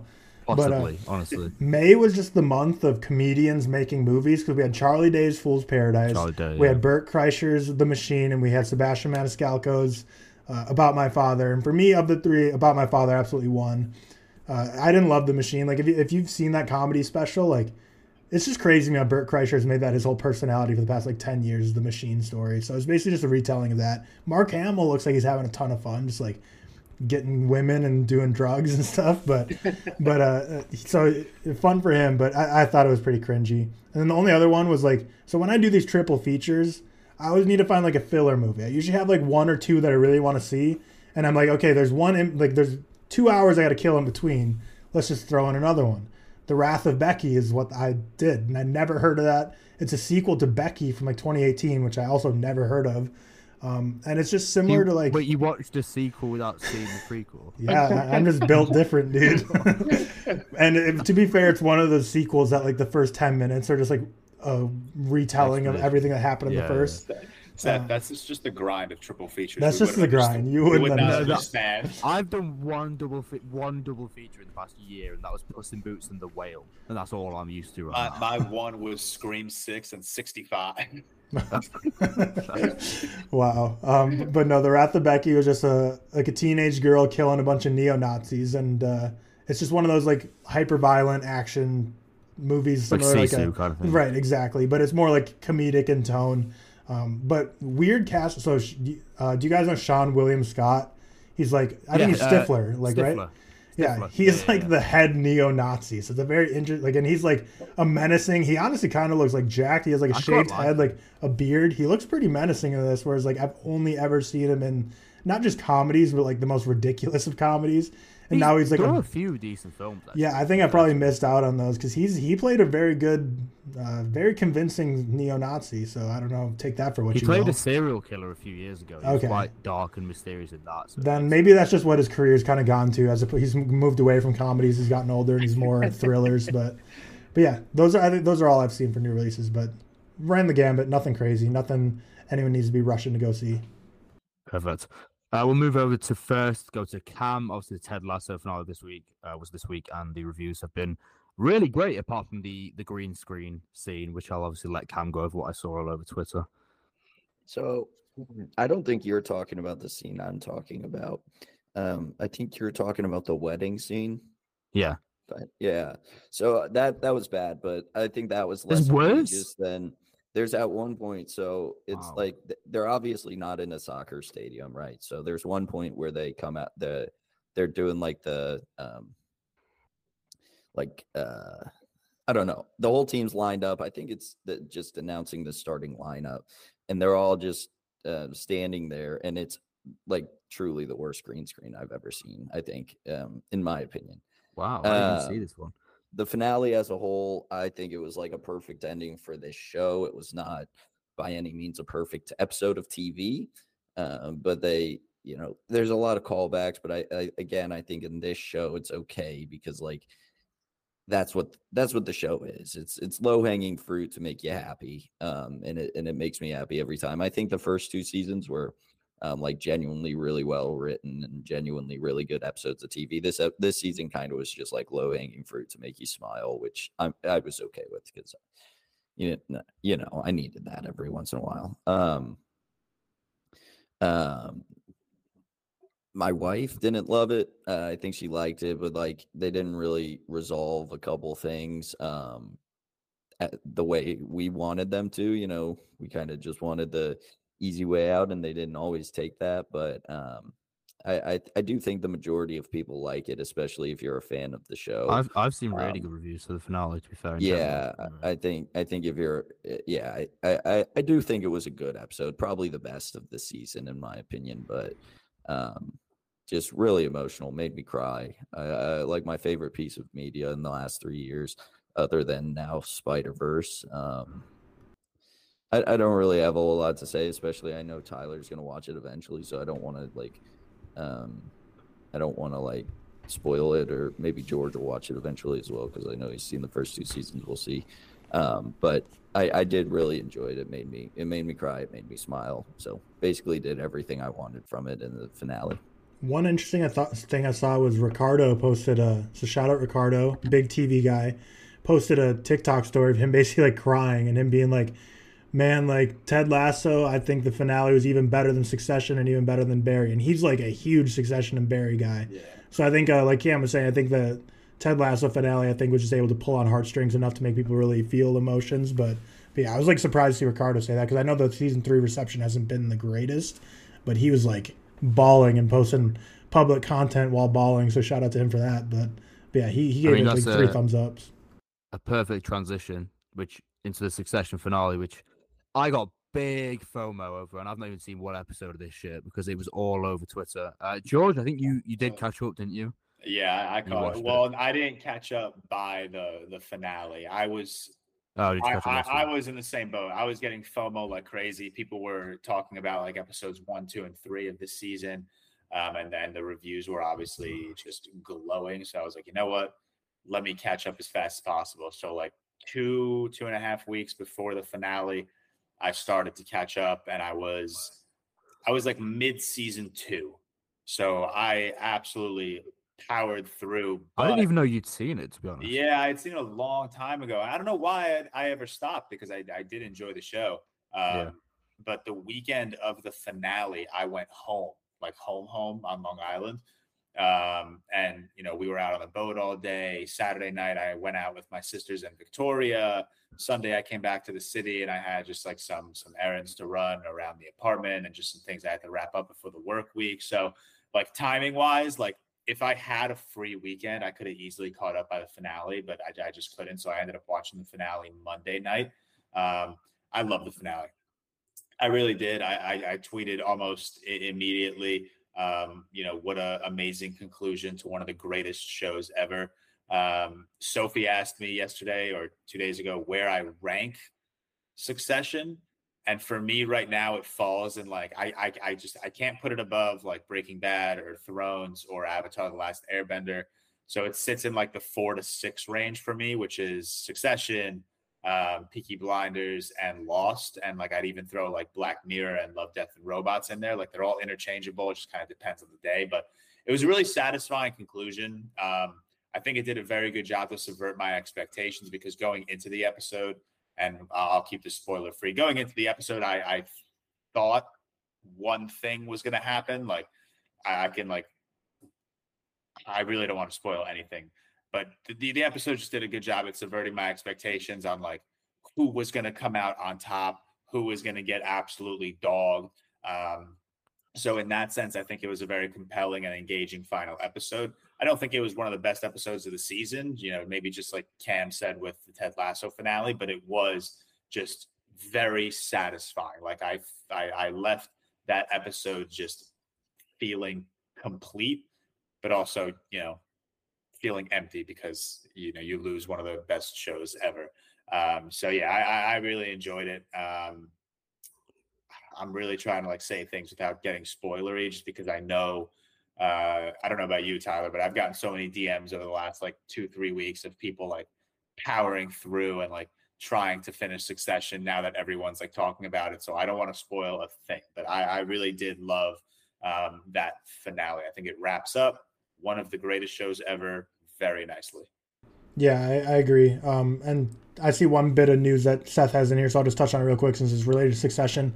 Succession is a funny show because it is such like a chronically online show to where the viewership is just not great like compared to like Last of Us compared to any TV show on yeah. Netflix or any cable TV show like 2.9 million views is a high for the series and that was the finale and that's like so not crazy numbers for a TV show like Last of Us the lowest episode was like 4 million and then every Netflix I show think like the Last of Us is the Last of Us is different though because that has a direct, incredibly big fan base already right. through the game. But I mean, like Stranger Things is all like 20, 25 yeah. million, and like The Good Doctor on TV is like 10 million every episode. Like every TV. That means like every show and no one's seen. Yeah, so like Succession is just like everyone talks about online. Not a lot of people actually watch it, but it's incredible. It's it's my number three show right now of all time. I'm probably gonna rewatch it uh, eventually, and it might be able to eclipse Breaking Bad to become my number two. But I just love it. I love all the characters not going to spoil anything. I feel like to talk about Succession properly, we need to full like real quick. But uh, the guy who I love the most, he's the winner. So I guess there's a spoiler because it's not the woman. But if you've seen any Succession, there's only one woman, and she was ne- you knew from the beginning she was never going to be the one. Um, so that spoils it because the one woman is not because I said the guy. But uh, again, you would know from like episode one that it was never going to happen yeah, I loved everything about it. Like, I just love that show so much. That whole final season, I was the same as George. I had to catch up. I had such FOMO because every week everyone was talking about it every Sunday night. It was like going crazy, and I missed bro, out. I feel like I had to stay off Twitter every fucking Sunday. Oh, I yeah. muted like sixty words because I like t- I was messaging Sophie because she was like telling me like you need to catch up the same way with you, and like I was like Sophie, please just tell me like because like obviously like I knew the words from like season three and two I should mute, but there's I'm like I'm assuming there's new characters and new plot lines in season four like what things do I need to mute on Twitter? So I just like muted like 60 words. Um, so yeah, I didn't catch up until the final finale, so I wasn't able to be online for all the other episodes, which I missed because that, that was just so fun. Like how engaged everyone was with that show online. But yeah, incredible. One of my favorite shows of all time. So well acted. I love Matthew Macfadyen so much. I love all Jeremy Strong, uh, Kieran Culkin, Sarah Snook, just just all such great actors. But yeah, that's Kieran all I gotta Culkin, say. Kieran Culkin needs that Emmy, man. Mm-hmm. He's he needs that Emmy. It's so funny, like he. I saw him giving a speech like on TikTok the other day for like one of the previous awards he won for something, and like he just literally is Roman in real life. He has the same talking yeah. pattern, same everything. Whereas like Jeremy Strong, I feel like a totally different person in real yeah. life. And that, that, the, speaking of like Emmy love, that last episode, every I feel like every main character had their Emmy moment. Right. Yeah, I agree. So it good. was yeah, what an episode again. Mm-hmm. yeah, we need a if we ever want to, and I'd be down to Tyler to do a whole real Yeah. quick just talking about the final season. for sure. Yeah. Yeah. I'm getting FOMO. I do want to watch it. To be fair, um, we'll move over to trailers. But first of all, if you are enjoying this episode so far, make sure you hit the like button on YouTube. And if you're on Spotify or Apple, drop us a rating on there. Um, we are doing really well on Spotify. We do want to get our numbers up a little bit on Apple, and it really, really does help us out. Trailers, Cameron. I know you're not very well, but would you like to do your trailer theme anyway? you, you just killed Cam with that question. I'm gonna say that he's not there. Yeah, very- he's he's got. You know what? I'll fill in today. I'll fill in. Go on then. I hate this. Hey, hey, hey! It's trailer time. That sounded like exactly like Cam, so that's fine. Thank you, thank you. Um, Like first trailer we got this son. week. Yeah. first trailer we got this week was the Teenage Mutant Ninja Turtles Mutant Mayhem trailer. George, did you see this? I swear, I'm the only one in the world excited for this movie. I've no, I, I am excited for this. this. The animation looks amazing. Bro, I feel like all the discourse I've seen on this movie has been so shitty over the last Really? couple of weeks. Yeah, like that. I Oh. ha- I've seen very little positivity coming from this trailer, and it's like people are like, "Oh, it's cringe, it's corny." Like, yeah, it's a movie about talking fucking turtles. Turtles, Yeah. Like, I think it. That's I think the, yeah, I think the animation looks good. I mean, I, I, I don't. I'm not like the biggest Teenage Mutant Ninja Turtle lore guy, but No, I'm not. I don't know like. But... I don't know. It, it looks like fun and with great animation. Like I'm excited. I, I'm And some, not. some cool voice actors as well. yeah, like I'm not beaming about it, but like I think it looks cool and I'll definitely watch it. Yeah, yeah, same as me, same as me. Uh, that trailer we got was for the Idol, which is obviously the. Uh, is it a show or a film that premiered It's- at Cannes? It's a sh- It's a show. show, I believe. Yeah. The one with uh, obviously Lily Rose Depp and The Weeknd, Yeah. and people have not. Been I, I reacting don't think to this very yeah, I don't think anyone is watching this show. I I might try it because I feel like oftentimes when it comes to things that are so polarizing, I also I quite like to. I get more in, into interested in watching yeah, them. But I think with this. Uh, obviously, this was written by the same guy who wrote uh, Euphoria, who's got a lot Euphoria. of flack for this because obviously yeah, the what Lily Rose Depp went through on set and what she had to do and stuff like that, and, and what it involves. But who knows, man? Like, the thing is, I can't trust Rotten Tomatoes anyway, so who knows? yeah. Uh, we did get a trailer for Black Mirror season six. Now, I because I am like, in I'm in my Black Mirror era right now, which I'll go over in a second. Um, it looks good, man. But then again, I don't know because wasn't season five and it got to season five? Isn't season five meant to be pretty bad? yeah, se- season five was what was it, three or four episodes maybe? Three, I think it was. Was it the Miley Cyrus one? The one where she was like. Yeah, either way, those are like my three lowest rated Black Mirror episodes. Probably they're like, Oh, and, I, and I know you hated the Waldo moment. I think you'll dislike these episodes a little more. the Waldo uh, moment was weird. It was a good concept, but he was too annoying. Yeah, he was so annoying, and it was That's just like in your face the entire Yeah. episode. But no, I, it's one bad season of television is not going to stop me from being very excited for season six. Like Black Mirror is still probably in my top ten shows of all time, maybe top fifteen. Um, and I just I love the concept. I love the unique qualities every single episode um kind of kind of gives you. Um, so I'm definitely excited for season six. And then obviously the, of the cast is pretty good, isn't it, as well? Yeah, I've seen. Uh, is it six episodes or five? This one, this is Six. six. Yeah, it's six now.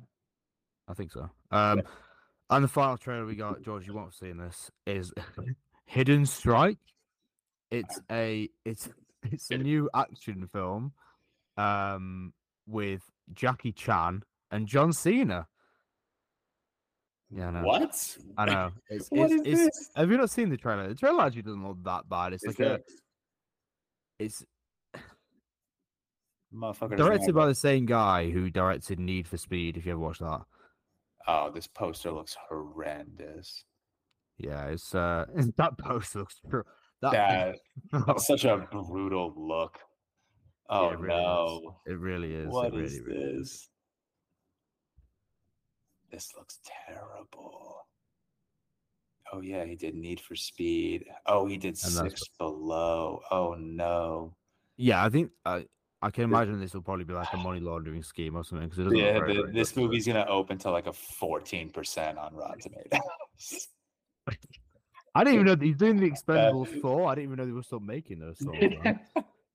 Uh, this is basically the George and Seth podcast now, by the way. So if you are a listener, Yeah, like our welcome. voices. Welcome to George and Seth. I know. We'll move on to news. This this will interest you, George. To be fair, I saw, I saw this first bit of news. yeah. So Martin Scorsese is, uh, met with the uh, the Pope recently. I think it was last week, a few days ago. Um, and obviously, he so he's he's in, he, he, well, he's confirmed that he will make another film about Jesus. Um, obviously, the last one. Have you seen the Last Temptation of Christ, where Willem Dafoe plays Jesus? Yeah. So I I liked that film a lot, but it did at the time specifically get quite a lot of controversy. So I believe he went to see the Pope this time to kind of angle it all out and stuff like that, and make sure you know what they wanted to go into in terms of the portrayal. But if you didn't know already, I mean, well, I'm assuming you did, but the, the listeners, Martin Scorsese was a practicing priest, I believe, or on his way to being before he be, uh, directing films. He was a, a devout Catholic. Um, so this, I think, with his religious project, especially when we look at Silence, look at Last Temptation of Christ, he did another one that I haven't seen. This is this is for me very very exciting news and something that everyone should be excited about, especially, especially if you are a fan of his films. Um, you liked Silence, didn't you? Yeah, I, I love Silence. I think that's one of Scorsese's um, more underrated and underappreciated films. But yeah, you're you're It is absolutely weird right. how He- little people have seen it in comparison to like the other one, the it, Irishman, like for example. never got a wide release, and It didn't do well, was- did it? In terms it, of yeah, box office numbers were not great. Um, but no, you're you're absolutely right in terms of like Martin Scorsese taking care of like anything religion related. Um, I also think this is like such a genius bit of marketing. yeah, Like I don't know if like that news was meant to be like shared, but if it was, I think that's fucking genius because it's like, okay, like he's going above and beyond. he's going to the top of like who he should be talking to when wanting to create a movie right now. He's making a movie about Yeah. Jesus. Who better to go to than The, the number one like religious icon in the world? Yeah, I Uh, think so- I would assume it's because of the backlash he got for the Last Temptation of Christ, which of course is everything's different times now, so it might make a difference now. And I think it would be very different now in terms of the way that people would perceive it, um, Yeah. especially people of that religion. But at the same time, the man's going above and beyond, and I think that that that is shows a it's lot this this is literally like though this news broke and like the perfect meme for it is let him cook like yeah, yeah, yeah. that was the first thing that i like thought of i was like okay he's doing something like he's going to the absolute top to get the information he needs to make this as good a jesus movie as ever Yeah. Tyler, have you seen um Last Temptation of Christ or Silence?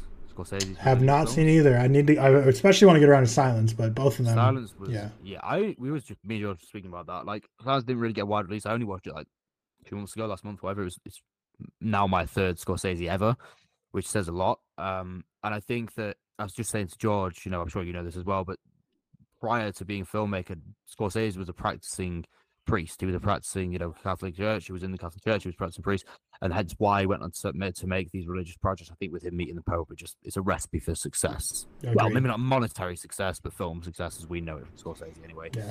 Uh, moving on though, Fast X has passed 500 million worldwide. Is this a lot for Fast for Fast and Furious? I don't really know. I know they make money, but after one week Two. yeah, but two Fast and. Furious they make money, don't they? Yeah, I, I think two of after them across the one billion week- mark. It's been two weeks Oh. for Fast X. Okay, fair but enough. still, but still, no, I think it's doing well. I think because I think the opening weekend was a little under ex- expectations, but I think it's its long tail is doing pretty well. But I don't know if you have this in the rundown, but I think this would be a good time to talk about. Like, do you guys see the news about Vin Diesel like saying he's blaming the bad reviews on? Uh, he says the people are rating the movie bad because Jason Momoa was overacting as the villain, and he's like mad at Jason Momoa. Did you guys see Jason that? news? Momoa is the only. He's the best part of the positive movie. he was the best He's why I gave of it the one and a half movie. Yeah, like literally, Vin Diesel's like crazy. the critics are rating this movie. Like he was, that's like the headline. Is like he's pissed off at Jason Momoa because the critics are rating the movie badly because he was overacting. I'm like, dude, he was the best thing of your movie, man. Best thing. he, he Vin Diesel was fucking he was like he just I don't understand that at all because it's like he was the one who looked like he was having the most fun and the, the he was the best to Momoa, watch Jason yeah, Momoa. yeah. Yeah, yeah, hundred percent. Yeah, J- Vin Diesel's just mad that someone that's not in his family is getting the praise. That's literally it. Um, moving on, story for Extraction Three already being developed. Cool. We'll wait until the second one comes out. Uh, Succession finale, obviously, we already spoke about during a follow, uh, 2.9 million viewers. Mason Thames, which I believe was the kid in the black phone, the main guy in that, who was great. We were, when we spoke about Black Phone before, we've always spoke about the child performances being really, really good, which is a rarity. Let's be honest. And uh, Nico Parker cast as Hiccup and Astrid in live action House Train Dragon film, which I'm near, I'm, I'm here, no there, and I don't know what it's going to be like. But good castings to start off. Um, a female-led Australian remake of The Office is in the works, so now there's going to be three Office shows. Interesting. Uh, the Super Mario Bros. movie. Say again. Three? The UK, the original. Oh, oh, oh, oh. The oh, okay. original, bro. Come on. Oh, yeah, my fault, my fault, my fault, my fault. Um, the Super Mario Bros. movie has now become the second highest grossing animated film of all time, which is ridiculous. What is the first? Well, uh, Frozen Frozen, 2? Frozen 2, but the one thing I want to say is they don't count the, Li- the Lion King remake as animation, but it's not like it's just weird because the Lion King has made more money than Frozen 2 and Super Mario Bros. But Wait, like how much did the Lion King make? uh, like 1.8 billion or something or something crazy. yeah. I thought Frozen made like around. No, that. but like I, I don't. Why isn't it considered animation? I'm just so confused how like people are just like, oh, that's not an animated movie because it's like Because it's- live action. But like, it's a live action remake, so I guess they tried. I don't know, man. did, I haven't seen the remake. Did they use real lions and would it- real animals in it? No, I don't think so. So like, Wouldn't how that is be- it not animated? Wouldn't that be the same thing as like Avatar: The Way of Water being an animated movie? That's very fair. That's a very. That's fair actually a really, really good argument, George. Yeah, like it's. Yeah. I, I don't know how to further explain that, but that's where my my head went. okay. Yeah, it's visual Point effects, proven. rather- I, Yeah. I'll take it. I'll take it. I'll, I'll take it. Yeah. Uh, Can you- imagine if Avatar: The Way of Water was that nominated for best animated Best feature animated last feature. year? I mean, to be fair, it's understandable anyway. Um, but yeah, that's crazy. I think Super Mario Bros. just we knew, and there's going to be so much to come from this universe now in terms of films, given how successful it's been. Uh, Terrifier 3 will be released in late 2024. I did not like the first one. I did not like the second one. George, did you like either? Uh, I did not like the first one. I did not see the second one. I saw I saw one clip of the second one on Twitter, and that's where I Was it the bedroom clip? It was the clip where he like removes her like scalp or something. There is there is things to enjoy about the second. However, I just I saw that. allowed two it's it's two hours twenty minutes long. It's I- crazy. But it's I, not I even know the what you like. runtime. It's not even the runtime, and like I Oh, it is. I think I can it. tolerate horror movies. Like I, it's not like I watch fucked up shit rather often, and I get enjoyment out of them. But this is just, this is torture porn to the max. Pretty much. Yeah. Yeah, like yeah. I literally I saw that one clip on Twitter when the movie came out, and I was like, you know what, I'm I'm probably not going to see this movie. I'd like you to watch the second one because I think you'll have a good better time than the first anyway, because there is some stupid shit in there. yeah, Um, Thomas Kail is set to direct the live action Moana film, which I think he directed the. He's done a lot of plays. I think he did the Hamilton, uh, which I'm sure you. Uh, and I think you guys like Hamilton, don't you? The one that came out a few years ago. Yeah. I, I think I Cam love is our Hamilton. resident. Cam, Yeah. Cam, Oh, it's I- Cam, it's yeah, five yeah, star for me too. Yeah, I love it. Oh, is it? Okay, cool. George, this is one for you. John Carpenter says a direct sequel to The Thing may be happening. Now, I said this on Twitter. yeah.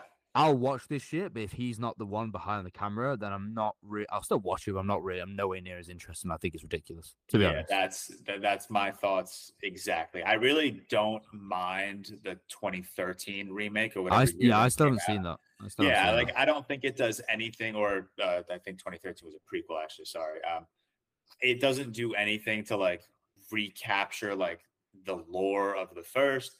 Um, it basically just kind of like recycles old material, but kind of makes it feel newer, if that makes sense. Like I'm basically getting at it's not a shitty movie at all. I gave it a three and a half out of five, and I actually enjoyed it.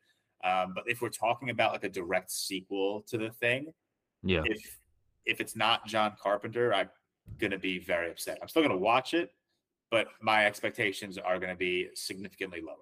Yeah, and especially handling the how the the thing ended is arguably one of the best endings and one of the most thought-provoking endings of all time. Like, we the the conversation of the thing endings has been going on for so long, and I think the only person that could handle that in the correct way would be John Carpenter himself. Yeah, Um, I think this would be interesting though. I'll, I'll definitely watch it either way if it does happen.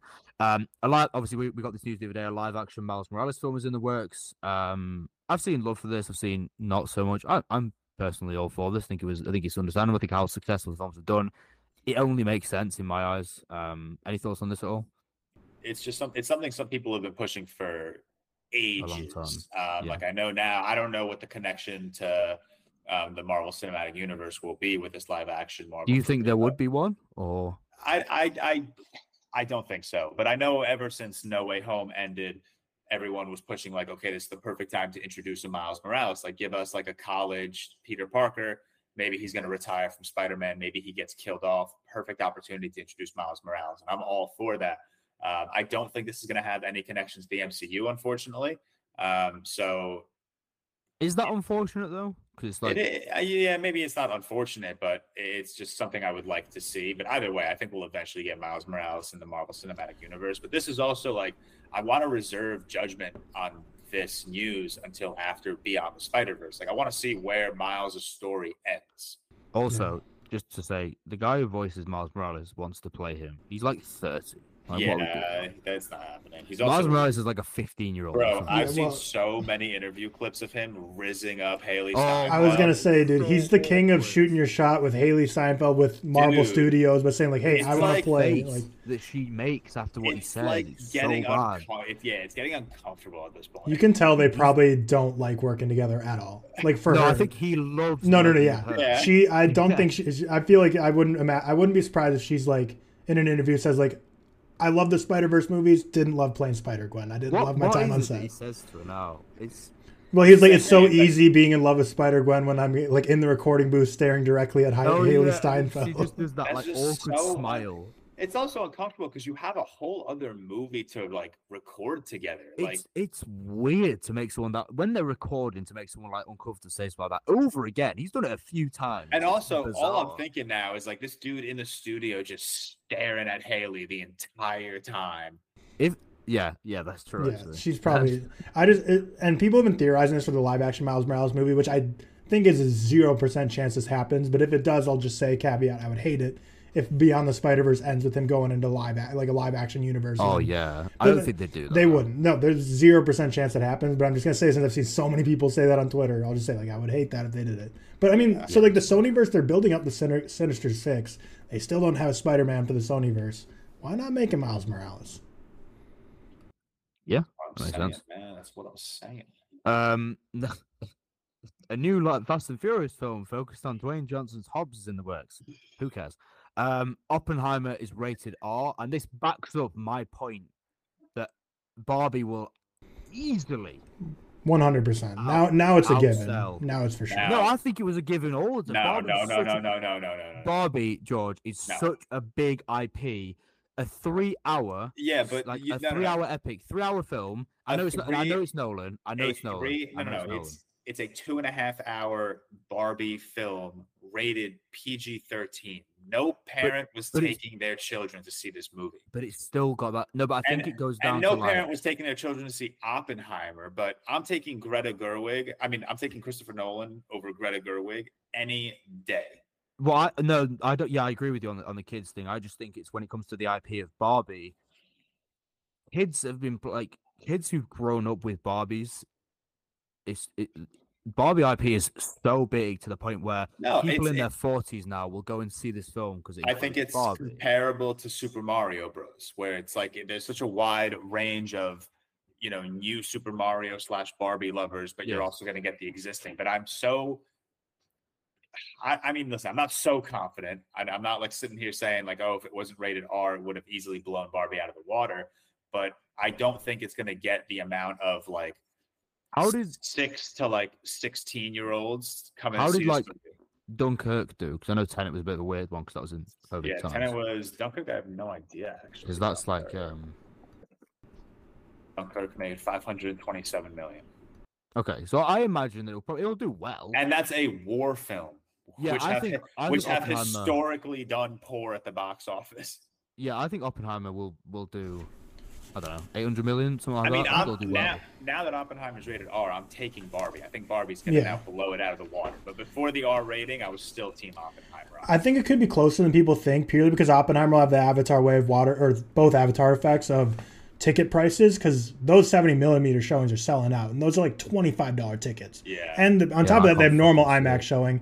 Barbie's not getting an IMAX, so just what every ticket bought for Oppenheimer is like 1.5x the amount of box office money every ticket of Barbie will be. So Barbie's going to outsell it. Oppenheimer costs more, so I think it'll be a little closer than people think just because of ticket prices. I But yeah, Barbie will But win. one for thing I would say with most people who just watch films casually won't care about watching a seventy millimeter print of of, of Oppenheimer. Do you know what I mean? Okay, perfect, perfect example. Um, last night, I was at a theater going to see Past Lives, and there was a Dolby screening of uh, Yeah. Across the Spider Verse, not an IMAX screening. Um, so in my head, I'm like, like, yeah, the casual moviegoer, I don't think sees a difference between Dolby and IMAX. The same way I don't think a casual moviegoer sees a difference between 35 and 70. Yeah, and they won't go out of their way to, to Yeah, like, pay yeah. more to it. Like if someone like when the Oppenheimer tickets dropped, I was getting IMAX, no question. Um, but like if someone who isn't as into film as like we are opens the app and sees, So let's go to the oh, local one. Yeah, exactly. cheaper. They're like, let's just go see it in laser or some shit or some bullshit like that. Uh, Um, Is Cam officially signing off? See For the Cam. pe- people listening, Cam is no longer here. But one thing I want to ask you, you both, for for Seth with Anna and George with Victoria, right? So like this is the only caveat I have about Barbie is the people like, and why I say I think it's a very online movie, is like Riley thinks it looks dumb. Like she has no interest in seeing it. She's like, I just look like, and a lot of people that like aren't big movie buffs, like I know everyone here jokes like, oh Ryan Gosling, whatever. Like a lot of people like in my casual life are all like, yeah, Ryan Gosling looks weird in that movie. Like that movie just doesn't appeal to me at all. Like my, at least my close friends and Riley. So that's why I'm like, the one caveat I'm holding out on is like I don't know anyone in like my non-movie life, like non-movie sphere, that is gonna see Barbie. Like they're all like, Anna's No very excited for Barbie.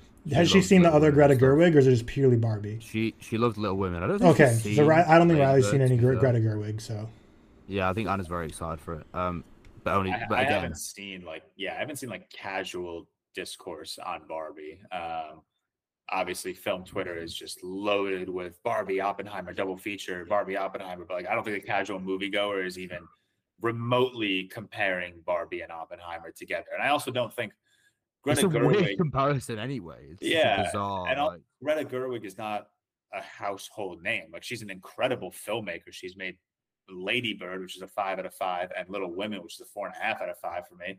Um, but like those aren't mainstream films. No, I, I agree. I agree. I think that Greta Gerwig is she she doesn't have the longevity yet to be a household name, especially in the film world. She's only done well, a th- one co collaborated film and then two feature films herself. So mm-hmm. she's not had the longevity that Nolan has had to have that namesake. 'Cause I think even the general movie watcher will know who no Nolan's like a director that most people will watch when they first watch films. He's kind of the first entry level, I think. Not in a bad way. I just think he's a name. Like when I was started watching films, I don't I say I don't mean that in a bad way. No, mean, I think it, it's like when you when you start your film journey, you're just automatically a film bro, and then you progress. yeah, and which again is not a bad thing. I just think when I and I still do now because I, I like Nolan a lot now, and I think most people do. Well, some people don't, but I think when I started watching films, it was the first films I heard about from people were the Inceptions yeah, because they're so popular. So I think that Nolan has that pull. I just think what's holding Oppenheimer back is is how how long it is because that does that does impact films, especially in the box office. We saw that with well, I mean Babylon was a weird one because the marketing was a bit shit, but I think the the length and also the story for most casual moviegoers, I don't think is as, as enticing as a I don't know, man, Interstellar or a Inception. Do you know what I mean? Um, Yeah, but, yeah, uh, I might be wrong. now I think would be a good time to touch on it too. Of uh, so Tom Cruise is upset that, and he's getting all the studios to try Tom and get Cruise is a bitch. Oppenheimer to Oh, yeah, be pulled from that's right, yeah, IMAX yeah. screens, where like Tom Cruise is a box office machine. Christopher Nolan's also a box office machine, but Christopher Nolan is like the poster boy for IMAX. He's like the guy who uses the IMAX cameras, the latest and greatest. So IMAX isn't gonna throw the guy who's like the Yeah. biggest proponent of IMAX in the world for movies. They're not gonna be like, yeah, Yeah, we're not gonna play your it. stuff on IMAX. Like they're gonna give him the golden treatment for any IMAX. Whereas like Can you imagine if Tom Cruise was the main guy in a Nolan film? That would be crazy. Yeah, that would be That would crazy. do. But yeah, Tom like, Cruise is is probably the biggest actor draw there is. For and Maybe sure. Tom Hanks as well right now, but yeah, I'd agree. he's crazy how much pull that guy has. And I would love But I to see Dead with- Reckoning Part Two on an IMAX screen. But I'm just saying, like, to think that Oppenheimer is gonna Yeah, be Nolan moving because of it. No. Promotes IMAX. He promotes Yeah. screening on film. Yeah. Mhm. He he is IMAX. Yeah. Yeah, it makes sense. Um, we'll move on to nerd news. We don't have have much nerd news this week. I swear we've not had that much nerd news for a while. We used There to be hasn't. covering so much of it. because there was there was the there was like literally those two expos within a week of The each Star other. Wars celebration we had. and yeah, and the the, Disney thing, I think. yeah, the Disney, the they, ha- they happened within like the same week, and we haven't had massive nerd news since then. Yeah. Um, Andy, is it Muschietti? Yes, sir. Yeah, so he uh, says that they will not recast Ezra Miller for a potential sequel to The Flash because he said that they are just irreplaceable as playing The Flash, which kind of, I, I don't know if you guys, well, obviously, George, you've seen The Flash. How good were they? Were they amazing or did you expect it to be recast or whatever? I, I mean, yeah, I expected it to be recast, not because he's bad in the role, but just because of what's going on in his personal life. Um, I, I, I, and again, I'm not praising the man, but I do think he's an incredible Flash. I really do. Um, but this did come as a little bit of a surprise. Um, the movie, again, I'm not going to spoil anything, but like the way the movie ended, like I don't think it would have been weird to recast. It's not like I- I don't know how Like, to like a big it. setup. Yeah, It's not yeah. like Yeah, across the it- Spider Verse ending where you like expect to be Exactly, yeah. on. There was nothing like absolutely ridiculous about the ending where I'm like, no, it has to be him in the next movie. It must be him. Um, and like, I don't want to sit here and say that like I'm happy they're not recasting him because I don't think he deserves to to have this you know type of role in his pocket. Um, we should so- mention, otherwise pe- people will be upset if you don't say they. I think he's Oh, non-binary. right, right, right. My fault. That's my fault. Um, but yeah, like I don't. know. I hate praising them because I think they're really fucking good in this role. I really do. I think Ezra Miller is really good in Yeah. this role. I, I've said it even since the Justice League. I think he was one of the shining lights of that shit piece of crap movie. Um, Wait, what?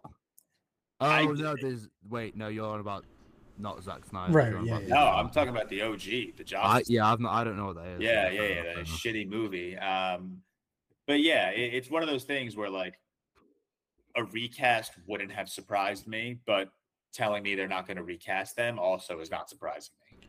Yeah, that makes sense. Well, so like the movie world is interesting because you directors are like the head honcho of the movie, but they're really not. Like when Andy Muschietti says he's, they're not going to be recast, he really has like kind of zero say. Like director, Yeah. especially in these comic book It's- movie universes. Like if Jeff Yeah. Loveness, like I know he got fired for other reasons from Avengers Kang Dynasty, but if he said Yeah. If Jeff Loveness said like we're not going to recast, and I know he's the writer, like recast Kang for John Jonathan Majors, like it doesn't matter what they say. No one, what they say, no they, one- they haven't got. it's they haven't all got what the produ- production company's going to do. So I think this is yeah. just Andy Muschietti trying to like publicly support um, his person here, but he he really has less than zero say on if who's going to be cast as the Flash. It's going to be James Gunn, Peter Safran, and even like even them. It might not even be them. Honestly, it might literally be like CEO of Warner The Brothers, the CEO of yeah. like 'Cause it's HBO thing, Max is isn't took over. Yeah, like whatever. We'll see what happens. Yeah. Um, Rosa Salazar has cast in uh, Captain America: New World Order. I'll be honest, I don't really know who this is. Um, and also Pearson. I'm gonna guess with the Fode or I, Fode. I would have said Fode as well. Fode, yeah, yeah. Maybe in the But running to play don't know. Superman in James Gunn's Superman Legacy. I don't know who this guy is, but this man's handsome, so it kind of makes sense. Yeah, I have no idea who he is though. I'm not gonna lie, I don't. I never saw like Man from Toronto or or The Assault or any other weird movie he's been in, but He he, looks like Superman, to be fair. That's what I'm saying. Like he has the look. Like he honestly just looks like a slightly downgraded Henry Cavill. Wow. I mean, to be fair, that even just slightly downgraded. That'd Yeah, be the I- great that's compliment I would. Uh, yeah, if Yeah, anyone ever said that to, still- yeah. That I'd still that a anyway. very good compliment. yeah. Um, we'll move on to obviously what we've been watching this week. Mm, Um, Tyler, we'll start with you. What have you been watching this week? Everything. Everything. Um, so I watched A Thousand and One, which I've been meaning to watch. That was a Sundance film. I didn't get a chance to see it. Like won the big award at Sundance, and then it also got a theatrical release back in like April, maybe. Really, really good. Very, very easy to draw parallels to Moonlight because it does follow this family through three stages of his life. The the kid in the movie, there's three different actors who plays him because it kind of goes through three thirds of his life. So obviously, when you have a movie set up like that, you can draw parallels to Moonlight that had three different people playing the main guy. Um, but very, very good. Um, been it's my last week of work, so I was just trying to like chill out at night, have a little fun leisurely night. So I've been crossing off a lot of comedies like This Is the End, Dirty Grandpa, watched Step Brothers twice, um, and yeah, just just kind of been chilling. I watched Gerry, so I know I did. I don't know if he's listening, but shout out Owen. He's uh, been Is praising that the one movie. with uh, Matt Damon and Matt Damon and Casey or Affleck. Ben Yeah, Casey. Okay. Um, yeah, yeah. They co-wrote the movie. Um, it's by Gus Van Sant as the director. I quite enjoyed it. It's uh, so Seth. I know you weren't here for the real quick a week or two ago, but Yeah. um, so Knight of Cups, very similar energy to that. So George Cam, do not recommend Gerry to you two because I give Knight of Cups like a two point five. I didn't hate it. I like this one more, but it's very much similar vibes where there's not really much going on. It's very experimental and very open ended. Um, but it was cool. Like I enjoyed it. It was interesting. It's like it's just crazy to me that because this came out in 2002, Goodwill Hunting was 1997, and because they both had a hand in writing this, just like they did with Goodwill Hunting. It's just crazy that that young into their career, like Matt Damon and the Affleck brothers, truly were some of the most talented young working individuals in the film industry. And obviously, still today, all of them are doing incredible things. But they entered the industry with Goodwill Hunting and like Gerry and like these creative screenplays at such a young age, like young 20s. That's just like it's crazy and like deservedly so. They've had a long tail to all their careers I because they are need so you. talented. both to watch Tree of Life. Terrence Malick's Tree of Life. That's that's on my list for like this week, so I will George watch it. After Knight of Cup, bro, you want me to watch that? I hear it's not as experimental or crazy. I know Seth just cut out a bit, so I think he's about to be back in. But I hear that it's not as experimental and weird as, back. as, as Knight of Cups. So, and I know it's it's Doug's favorite movie from Yeah, I was gonna say and- Doug and I don't really see eye to eye on film. So. Yeah, and that's his favorite movie. I don't know if it's his favorite movie. I know it's his favorite I, Malick. know, but I think it might. I think it might be his the favorite movie piano of all teacher time. is his favorite. Or something. Oh, What? Seth cutting out like crazy right now for you too. I Uh, didn't say yeah. anything. Oh. Oh yeah. I, yeah. I think he's back. He's a little fuzzy, but I think you're back. But but yeah, Ah, well, sorry, I think Seth, I'm for sure watching Tree of Life within the before next pod. I will have watched it, so I'll give you my thoughts then. But that's all I've been watching this Yeah, I'm week. excited. Oh, I watched Broadcast News too, so shout out Sophie because she recommended Oh, that. I figured it was going to be a week of like the movies that people that I talk to, like in movie Twitter and stuff, that always keep telling me to watch stuff. I was like, you know what, Gerry, Broadcast News, I'll give them both a watch and cross those off. Oh, yeah. Fair enough. Fair enough. George, what have you been watching? Uh, nothing, man. Um, a Oh, lot of, lot of, not literally nothing. Um, a lot of Love, Death, and Robots episodes, just because I got home one night. I Um, didn't realize how short they were. Yeah, they're short. They're super short. Ah, Such an easy watch, and they're just really fucking good. Um, I watched, I watched Into the Spider Verse immediately after watching Across the Spider Verse, and then Past Lives. And it's such a beautiful day. This week was tough on like the on like the watch side because like Monday we had off from work, um, so I was home and then came back and just had a lot of stuff around the apartment that I wanted to take care of before the work week, and then you know Wednesday I went out. Thursday I had Spider Verse. Friday, yesterday I had Past Live. So just not a big movie watching week, um, which is why I killed a bunch of Love, Death, and Robots episodes. Oh yeah. So what have I been watching this week? I've been catching up with Black Mirror, of course, because I think it comes out. What was it? The fifteenth of June Mhm. um, Yeah. of this month. So I've got like nine episodes left now, so I'm not far off at all. Uh, I did watch Be Right Back, unfortunately, George, which I did like. I just want to say, but it wasn't my favorite. It was a three point five for me. And Oh. well, unfortunately, Tyler as well. I mean, I'm disappointed in that, but when you prefaced it by like saying you liked it, I was expecting lower than a 3.5. So I'll take No, I, 3.5. I liked it. Like, a, a Yeah. it wasn't like it was still like you know top whatever. I, I I, hold Be Right Back as not only the best Black Mirror episode, but like one of the best episodes of television. Really interesting. yet. It's a five star for time I me. Yeah. Watched, yeah, the first time I watched that episode, I bawled like a bitch. Well, I cry at everything. I just it just didn't get me. I, don't know, That's so not. I don't know. I did watch my favorite Black Mirror episode though, uh, which was White Christmas.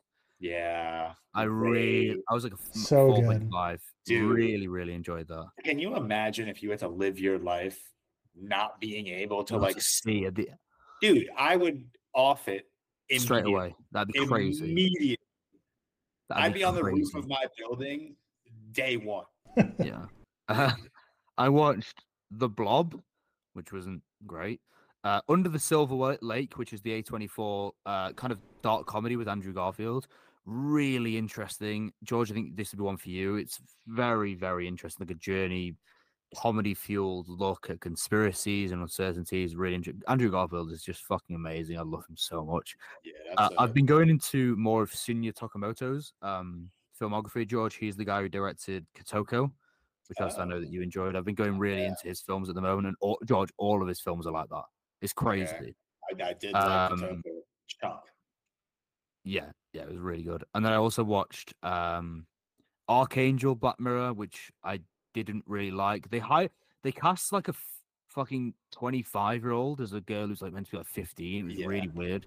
And also, I don't think that was the con the concept was there, but I don't think it was done well at all. Uh, White Christopher just said, "Hang the DJ," which I liked a bit. Uh, well, yeah. Okay. So what what do you rate it? 3.5. Okay, I think I was at a three on it, but that's the one on my Black Mirror ranking that by far the one that the comments the most were like, "Hang the DJ is easily the best episode." And like that was like a thousand likes on that comment. Like everyone was like, "Hang the DJ too low." Like this is Really? incredible. And I think I get why people love it so much because it's like the most like optimistic and hopeful of all the Black Mirrors, as opposed to like dark and grim. But I don't know. I like people love it. Yeah, same. So I think that's why Uh, we like it. But, I watched a playtest, which I think is like in my top five so far. Dude, I love that one. And uh, if you look on, if you I'm Google, surprised you like that one. I really am. What me or Tyler? No, Seth. Tyler. Oh, Yeah, me? yeah, Really? Uh, yeah, it's a horror kind of thing. Yeah, that's like. I mean, it's not like horror, but like that definitely dives. I mean, it's into- definitely the scariest episode of Black Mirror. Yeah, no, No. I disagree. I think White Bear was creepier than that. Was it White Bear? White, yeah, white bears. That yeah, was that's a different flavor though, of like Yeah, horror, I, I guess. guess so. But but yeah, like if you look online, like of like you know whatever the normal websites are, like Vice or any of those other sites that like rank stuff all the time. If you look at just like their editors ranking of all Black Mirror episodes, like Playtest is like always like bottom three episodes for like every ranking online. But for me, I love. I don't know. I think it's just I'm a horror noob, so like good, like stuff that excites me, kind of like gets uh, maybe I'll rate a little higher than I should. I think there's maybe like one or two plot twists too many in Playtest, but I love that one, man. I freaking love it. Yeah, and the uh, final thing I watched is I watched Insidious rewatch. I made Alex watch it, which was fun. It was a great experience. How did he do? Not great. and then I final thing I watched was uh, Men Against Fire, which is another Black Mirror episode. Mhm. I actually rated it higher than you guys, but not by much. It was like I rated it a three when it was. You know, I think you guys rated two point five. It wasn't great. It was very much a mediocre Black Mirror episode, but I definitely Yeah. liked it a little bit more than I didn't. Oh, and I also watched uh, the Poughkeepsie tapes, which is like a found footage horror. It's meant to be really disturbing. Really wasn't that disturbing. It was quite disappointing. And then obviously it's such a beautiful day, which we'll go over. Um, but yeah, that's pretty much it. Are you all covered on yours? Because I missed out a little bit. now you're good. We're all good. I think we're ready for the Cool. draft. Cool. So, as I spoke about earlier, uh, please make sure to check out the Patreon, check out the merch. We have so much available. We've been getting so much support, so many stories, people posting their stuff on their Instagrams, which is just really great to see. And it's been quite overwhelming, and I'm, uh, we're all really, really happy with the support, and we, we thank you very, very much for it. The draft this week is obviously just going to be um, me, George, and Tyler because Cam is probably like, I don't know, in the nicest way possible, dead somewhere at this point. Um, but the draft this week is going to be five best animated characters. I didn't clarify this with you guys, but it can be from films and shows. It doesn't directly have to be from one or the Yeah. other. So just animated characters ever. And the criteria is just best. Like there's no, it's not funny, it's not anything like lovable, whatever it might be. It's just best characters. The order today is going to be George first, myself second, and Tyler third. As usual, it will be a snake draft. Um, George, if you want to hit us with our first pick, I'm really interested to see how people, you know, where people are going to go with this. Thanks to many thing here. Yeah, this is the one draft. I'm like, I'm upset Cam's not here. I think that I think I'm because I'm curious where everyone's gonna go you- with yeah, the. yeah, same. I'm happy with the first pick because I don't think there's an obvious first pick at all. Um, but I do think there's an argument to be made for who I'm about to take. Um, and maybe it's recency bias, but I am going to take Miles Morales. Yeah, that's that's the winning Yeah, pick. you've That's got the the- winner. You've won Yeah. the draft. You've won the draft. He's got- That's he's the done winner. Spider-Verse thing, man. That's what happens. uh, uh, there's so many options for this where it's like I don't know. For me, there's not really like an obvious one. Uh, the first one that came to mind as a character is not my favorite Pixar film, but the first character was WALL-E, so I'm gonna go with WALL-E. yeah. Damn. He was on my list. Yeah. Tyler. Hmm. There's a lot here. I didn't prep for this draft a ton, so I don't know if I want to go for my favorite or like what I think is the most iconic. But I'm gonna start to try because I love this character and also try and pull a little bit of votes away from Miles Morales, even though it's impossible. I'm gonna go Remy from Ratatouille. Yeah. Yeah. Yeah. Was, There, there you go with the UK votes. next pick. Uh, still, Miles Morales got crazy such a pull. UK-based Pixar film? I don't really Yeah. understand it.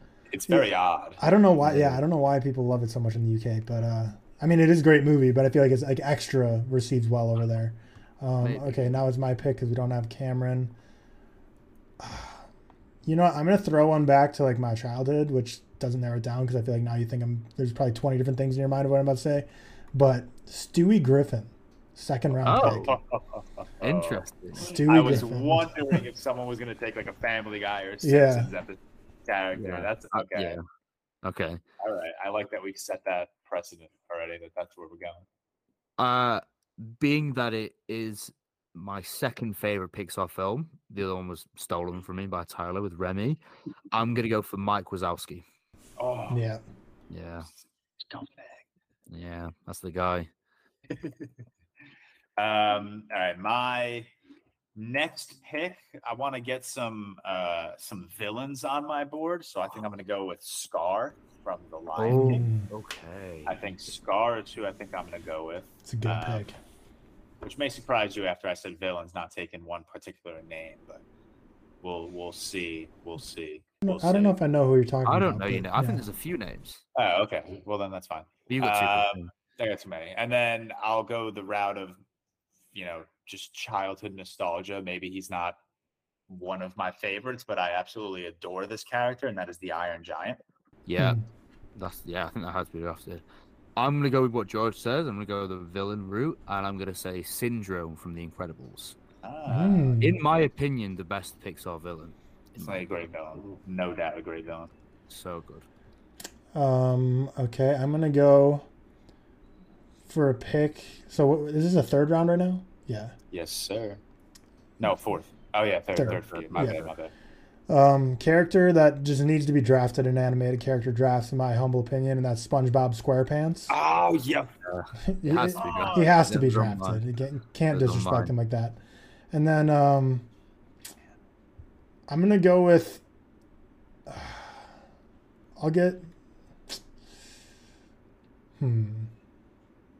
I'll go with the villain. I'll go with I'll go with Death from Puss in Boots. Last No. Yeah, there's Oh, your votes. man. That's who. votes. Wish. That's yeah, just genuinely what like probably my favorite villain. Period. Too in like animated So stuff. Good, man. He's so understandable. good. Um, yeah, I, I, I, I know I'll get my last pick because you guys aren't going to choose this one, but I will go for. I'm, I'm thinking of one of two characters from the same film, and I'm going to side with the funniest one, and that is Donkey from Shrek. oh, love that pick. I do love that pick. All right, my my final two picks. Um, gonna get him on my board. I don't even know if this is maybe on your radar, um, but I'm gonna take Scooby Doo. Yeah, that was valid. literally I was gonna pick him instead of Death. That was Oh, about to say it. So picked great pick, great pick. Thank you. And then it would be an absolute sin for me not to take a character from my favorite TV show ever. So I'm gonna go with Prince Zuko from Avatar: The Last Airbender. I'm so annoyed. I forgot to pick one of my favorite ones. Tyler's not going to pick it anyway. It was uh, No Face from Spirited Away. Hmm, yeah, I That'd would not big pick that but Great pick. Uh, I'm going to go for. I think I have to choose this because it's my favorite animated show, and I've been rewatching it a lot more recently. I'm going to go for Rick Sanchez from Rick and Morty. Yeah, I Was just looking at that one, so I might have taken that. Uh, where do I want to go with the final pick of the draft? So I'm not gonna pick him, but I feel like he's like the most iconic animated character of all time. That's Mickey Mouse. But I feel like I don't know enough like media he's in that I actually genuinely enjoy. But I feel like for animated characters, you can barely get more iconic than that. But I'm gonna go with, um, where was he? I'm gonna go with Eric Cartman. Yeah, I knew. I knew. I was someone between was gonna him pick and because the draft's over now. I was between him and Uh, Homer Simpson or Bart Simpson, but I went with Eric Cartman because I think he's funnier. I knew someone was going to pick it. George, do you want to run through the picks? Yeah, I took Miles Morales, Scar, the Iron Giant, Scooby Doo, and Prince Zuko. Seth took WALL-E, Mike Wazowski, Syndrome, Donkey, Rick Sanchez, and Tyler took Remy, Stewie Griffin. I was going to try to do a Stewie accent, but I can't do that. SpongeBob, Death, and Eric Cartman. Any any honorable mentions? We I could have think gone. We could have gone like iconic, and someone could have taken like Mickey Mouse or Tom and Jerry or something like that. I just don't have that love for them. Do you know what I mean? Like Yeah. they're, they're not on my radar. I Buzz Lightyear, I think we'll get comments about. yeah, yeah. I Buzz, Buzz, Lightyear. Buzz and No, Woody. Woody or Buzz Lightyear. We didn't even pick a Toy Story person. No, That's crazy. that's why Cam, Cam would have no doubt. Yeah, I think I, I think. yeah. I nearly went for Sully as well because I love Monsters Inc. Man. Good movie. That was a wide variety of a draft, though. I really like the directions we went in there. Because like last week when we did the Disney movies draft, like I feel like we like locked into Pixar for a good amount of time. But Yeah. this one we just like immediately went all across the board, which is great. Who took Pirates of the Caribbean last week? Me, That was a that was dude. a I got one. I got smoked in that draft, really. bro. Oh I wait, no, got three one. rocked. Who was three? Who had who had? uh Me, I think. Yeah, that was that was what I voted for. Yeah, Well, I yeah, got 'cause- absolutely decimated because like Tyler and Cam were neck and neck, and then my I was just like down You- here. Down Like- there. The fuck? Um, but yeah, I think there's a few. To be fair, there's any way you could have gone with that. I was I was quite interested. I am sad that Cam wasn't here. I think that with his like animated like love, I think he could have chosen some interesting ones as well. But there's so many ways you could have gone with this. To be fair, I'm Um, excited to see Cam's review of our draft and see if he's like, this is awful picks, or if he's like respectable. this feels like doing like a an MCU characters draft without Cam here. If you know what I mean. like this is Cam's wheelhouse. yeah, he's gonna be super. Well, okay, so Scar was drafted. Lion King's, which still like I respected him. He did his top ten animated films the other day, and Lion King's still number one for him, which surprised me. I thought Into the Spider Verse would have been. But so I- Scar, he's gonna I- appreciate. He's gonna be really mad about no Toy Story being picked though. Maybe this is a hot take. I don't think we picked anyone that Cam would have picked, in, except for Miles Morales. Yeah, okay, that was a good caveat because Miles Morales was easily the pick Yeah. you would have went for. I think he would have. That would have been the only thing he would have considered out of everyone we picked. That's a voter as well. To be Yeah. fair, isn't it? He's gonna kill us for not having like Simba on our list. yeah, Oh, someone could have drafted Batman too. that's fair. I mean, most of the superheroes have. On Yeah, animated someone films, could have don't drafted any. Su- Cam's whole team could just be Superman, Batman, Wonder Woman, they? the Iron Lego Man, film the Lego well. Batman movie. Yeah. So we will end the episode there. Once again, shout out to our patrons. Um, check our Twitter as well because that's where we'll be posting the draft as usual and drop a vote on who you think won our animated draft. Um, obviously, like Tyler said, it's important to go over this. He did go over this earlier in the episode, but last week we had some issues with the PC, so we'll be getting last week's real quick. So this week, which included a The Suicide Squad review, and someone remind me of the draft again that was last week. Weapons. Weapons. Fictional fictional weapons, weapons, which was a really fun draft, which I really enjoyed. So look forward to seeing that one. And then obviously we'll kind of be backloaded with content because we're recording some stuff after this. We'll have a lot ready to go with that as well. Um, and of course, check out our perks, which I mentioned earlier on Patreon for the merch and stuff as well. But as usual, shout out to our executive producers. We've got Al Bodie, Alexander Kepart, Mike Wells, Remy Walker, Seven Mod Jeffy, Alexander Biscardi, Ben Legg, Ben Hansey, Callum Singh, Dean Cotamandius, uh, Dylan Chip, Ferdinand 04, Jimmy O'Connor, Jordan Gag, Josh Hines, Luke Darragh, I think, uh, Marcellus, Relapse, Rocco Wondolero, Sam's 43, uh, Sean Morales, Stephen Johnson, Taden Bougie, Will Kim, and Eunice BBX. And other than that, we will close out there. So thank you very much for listening, and we have a lot more content coming soon.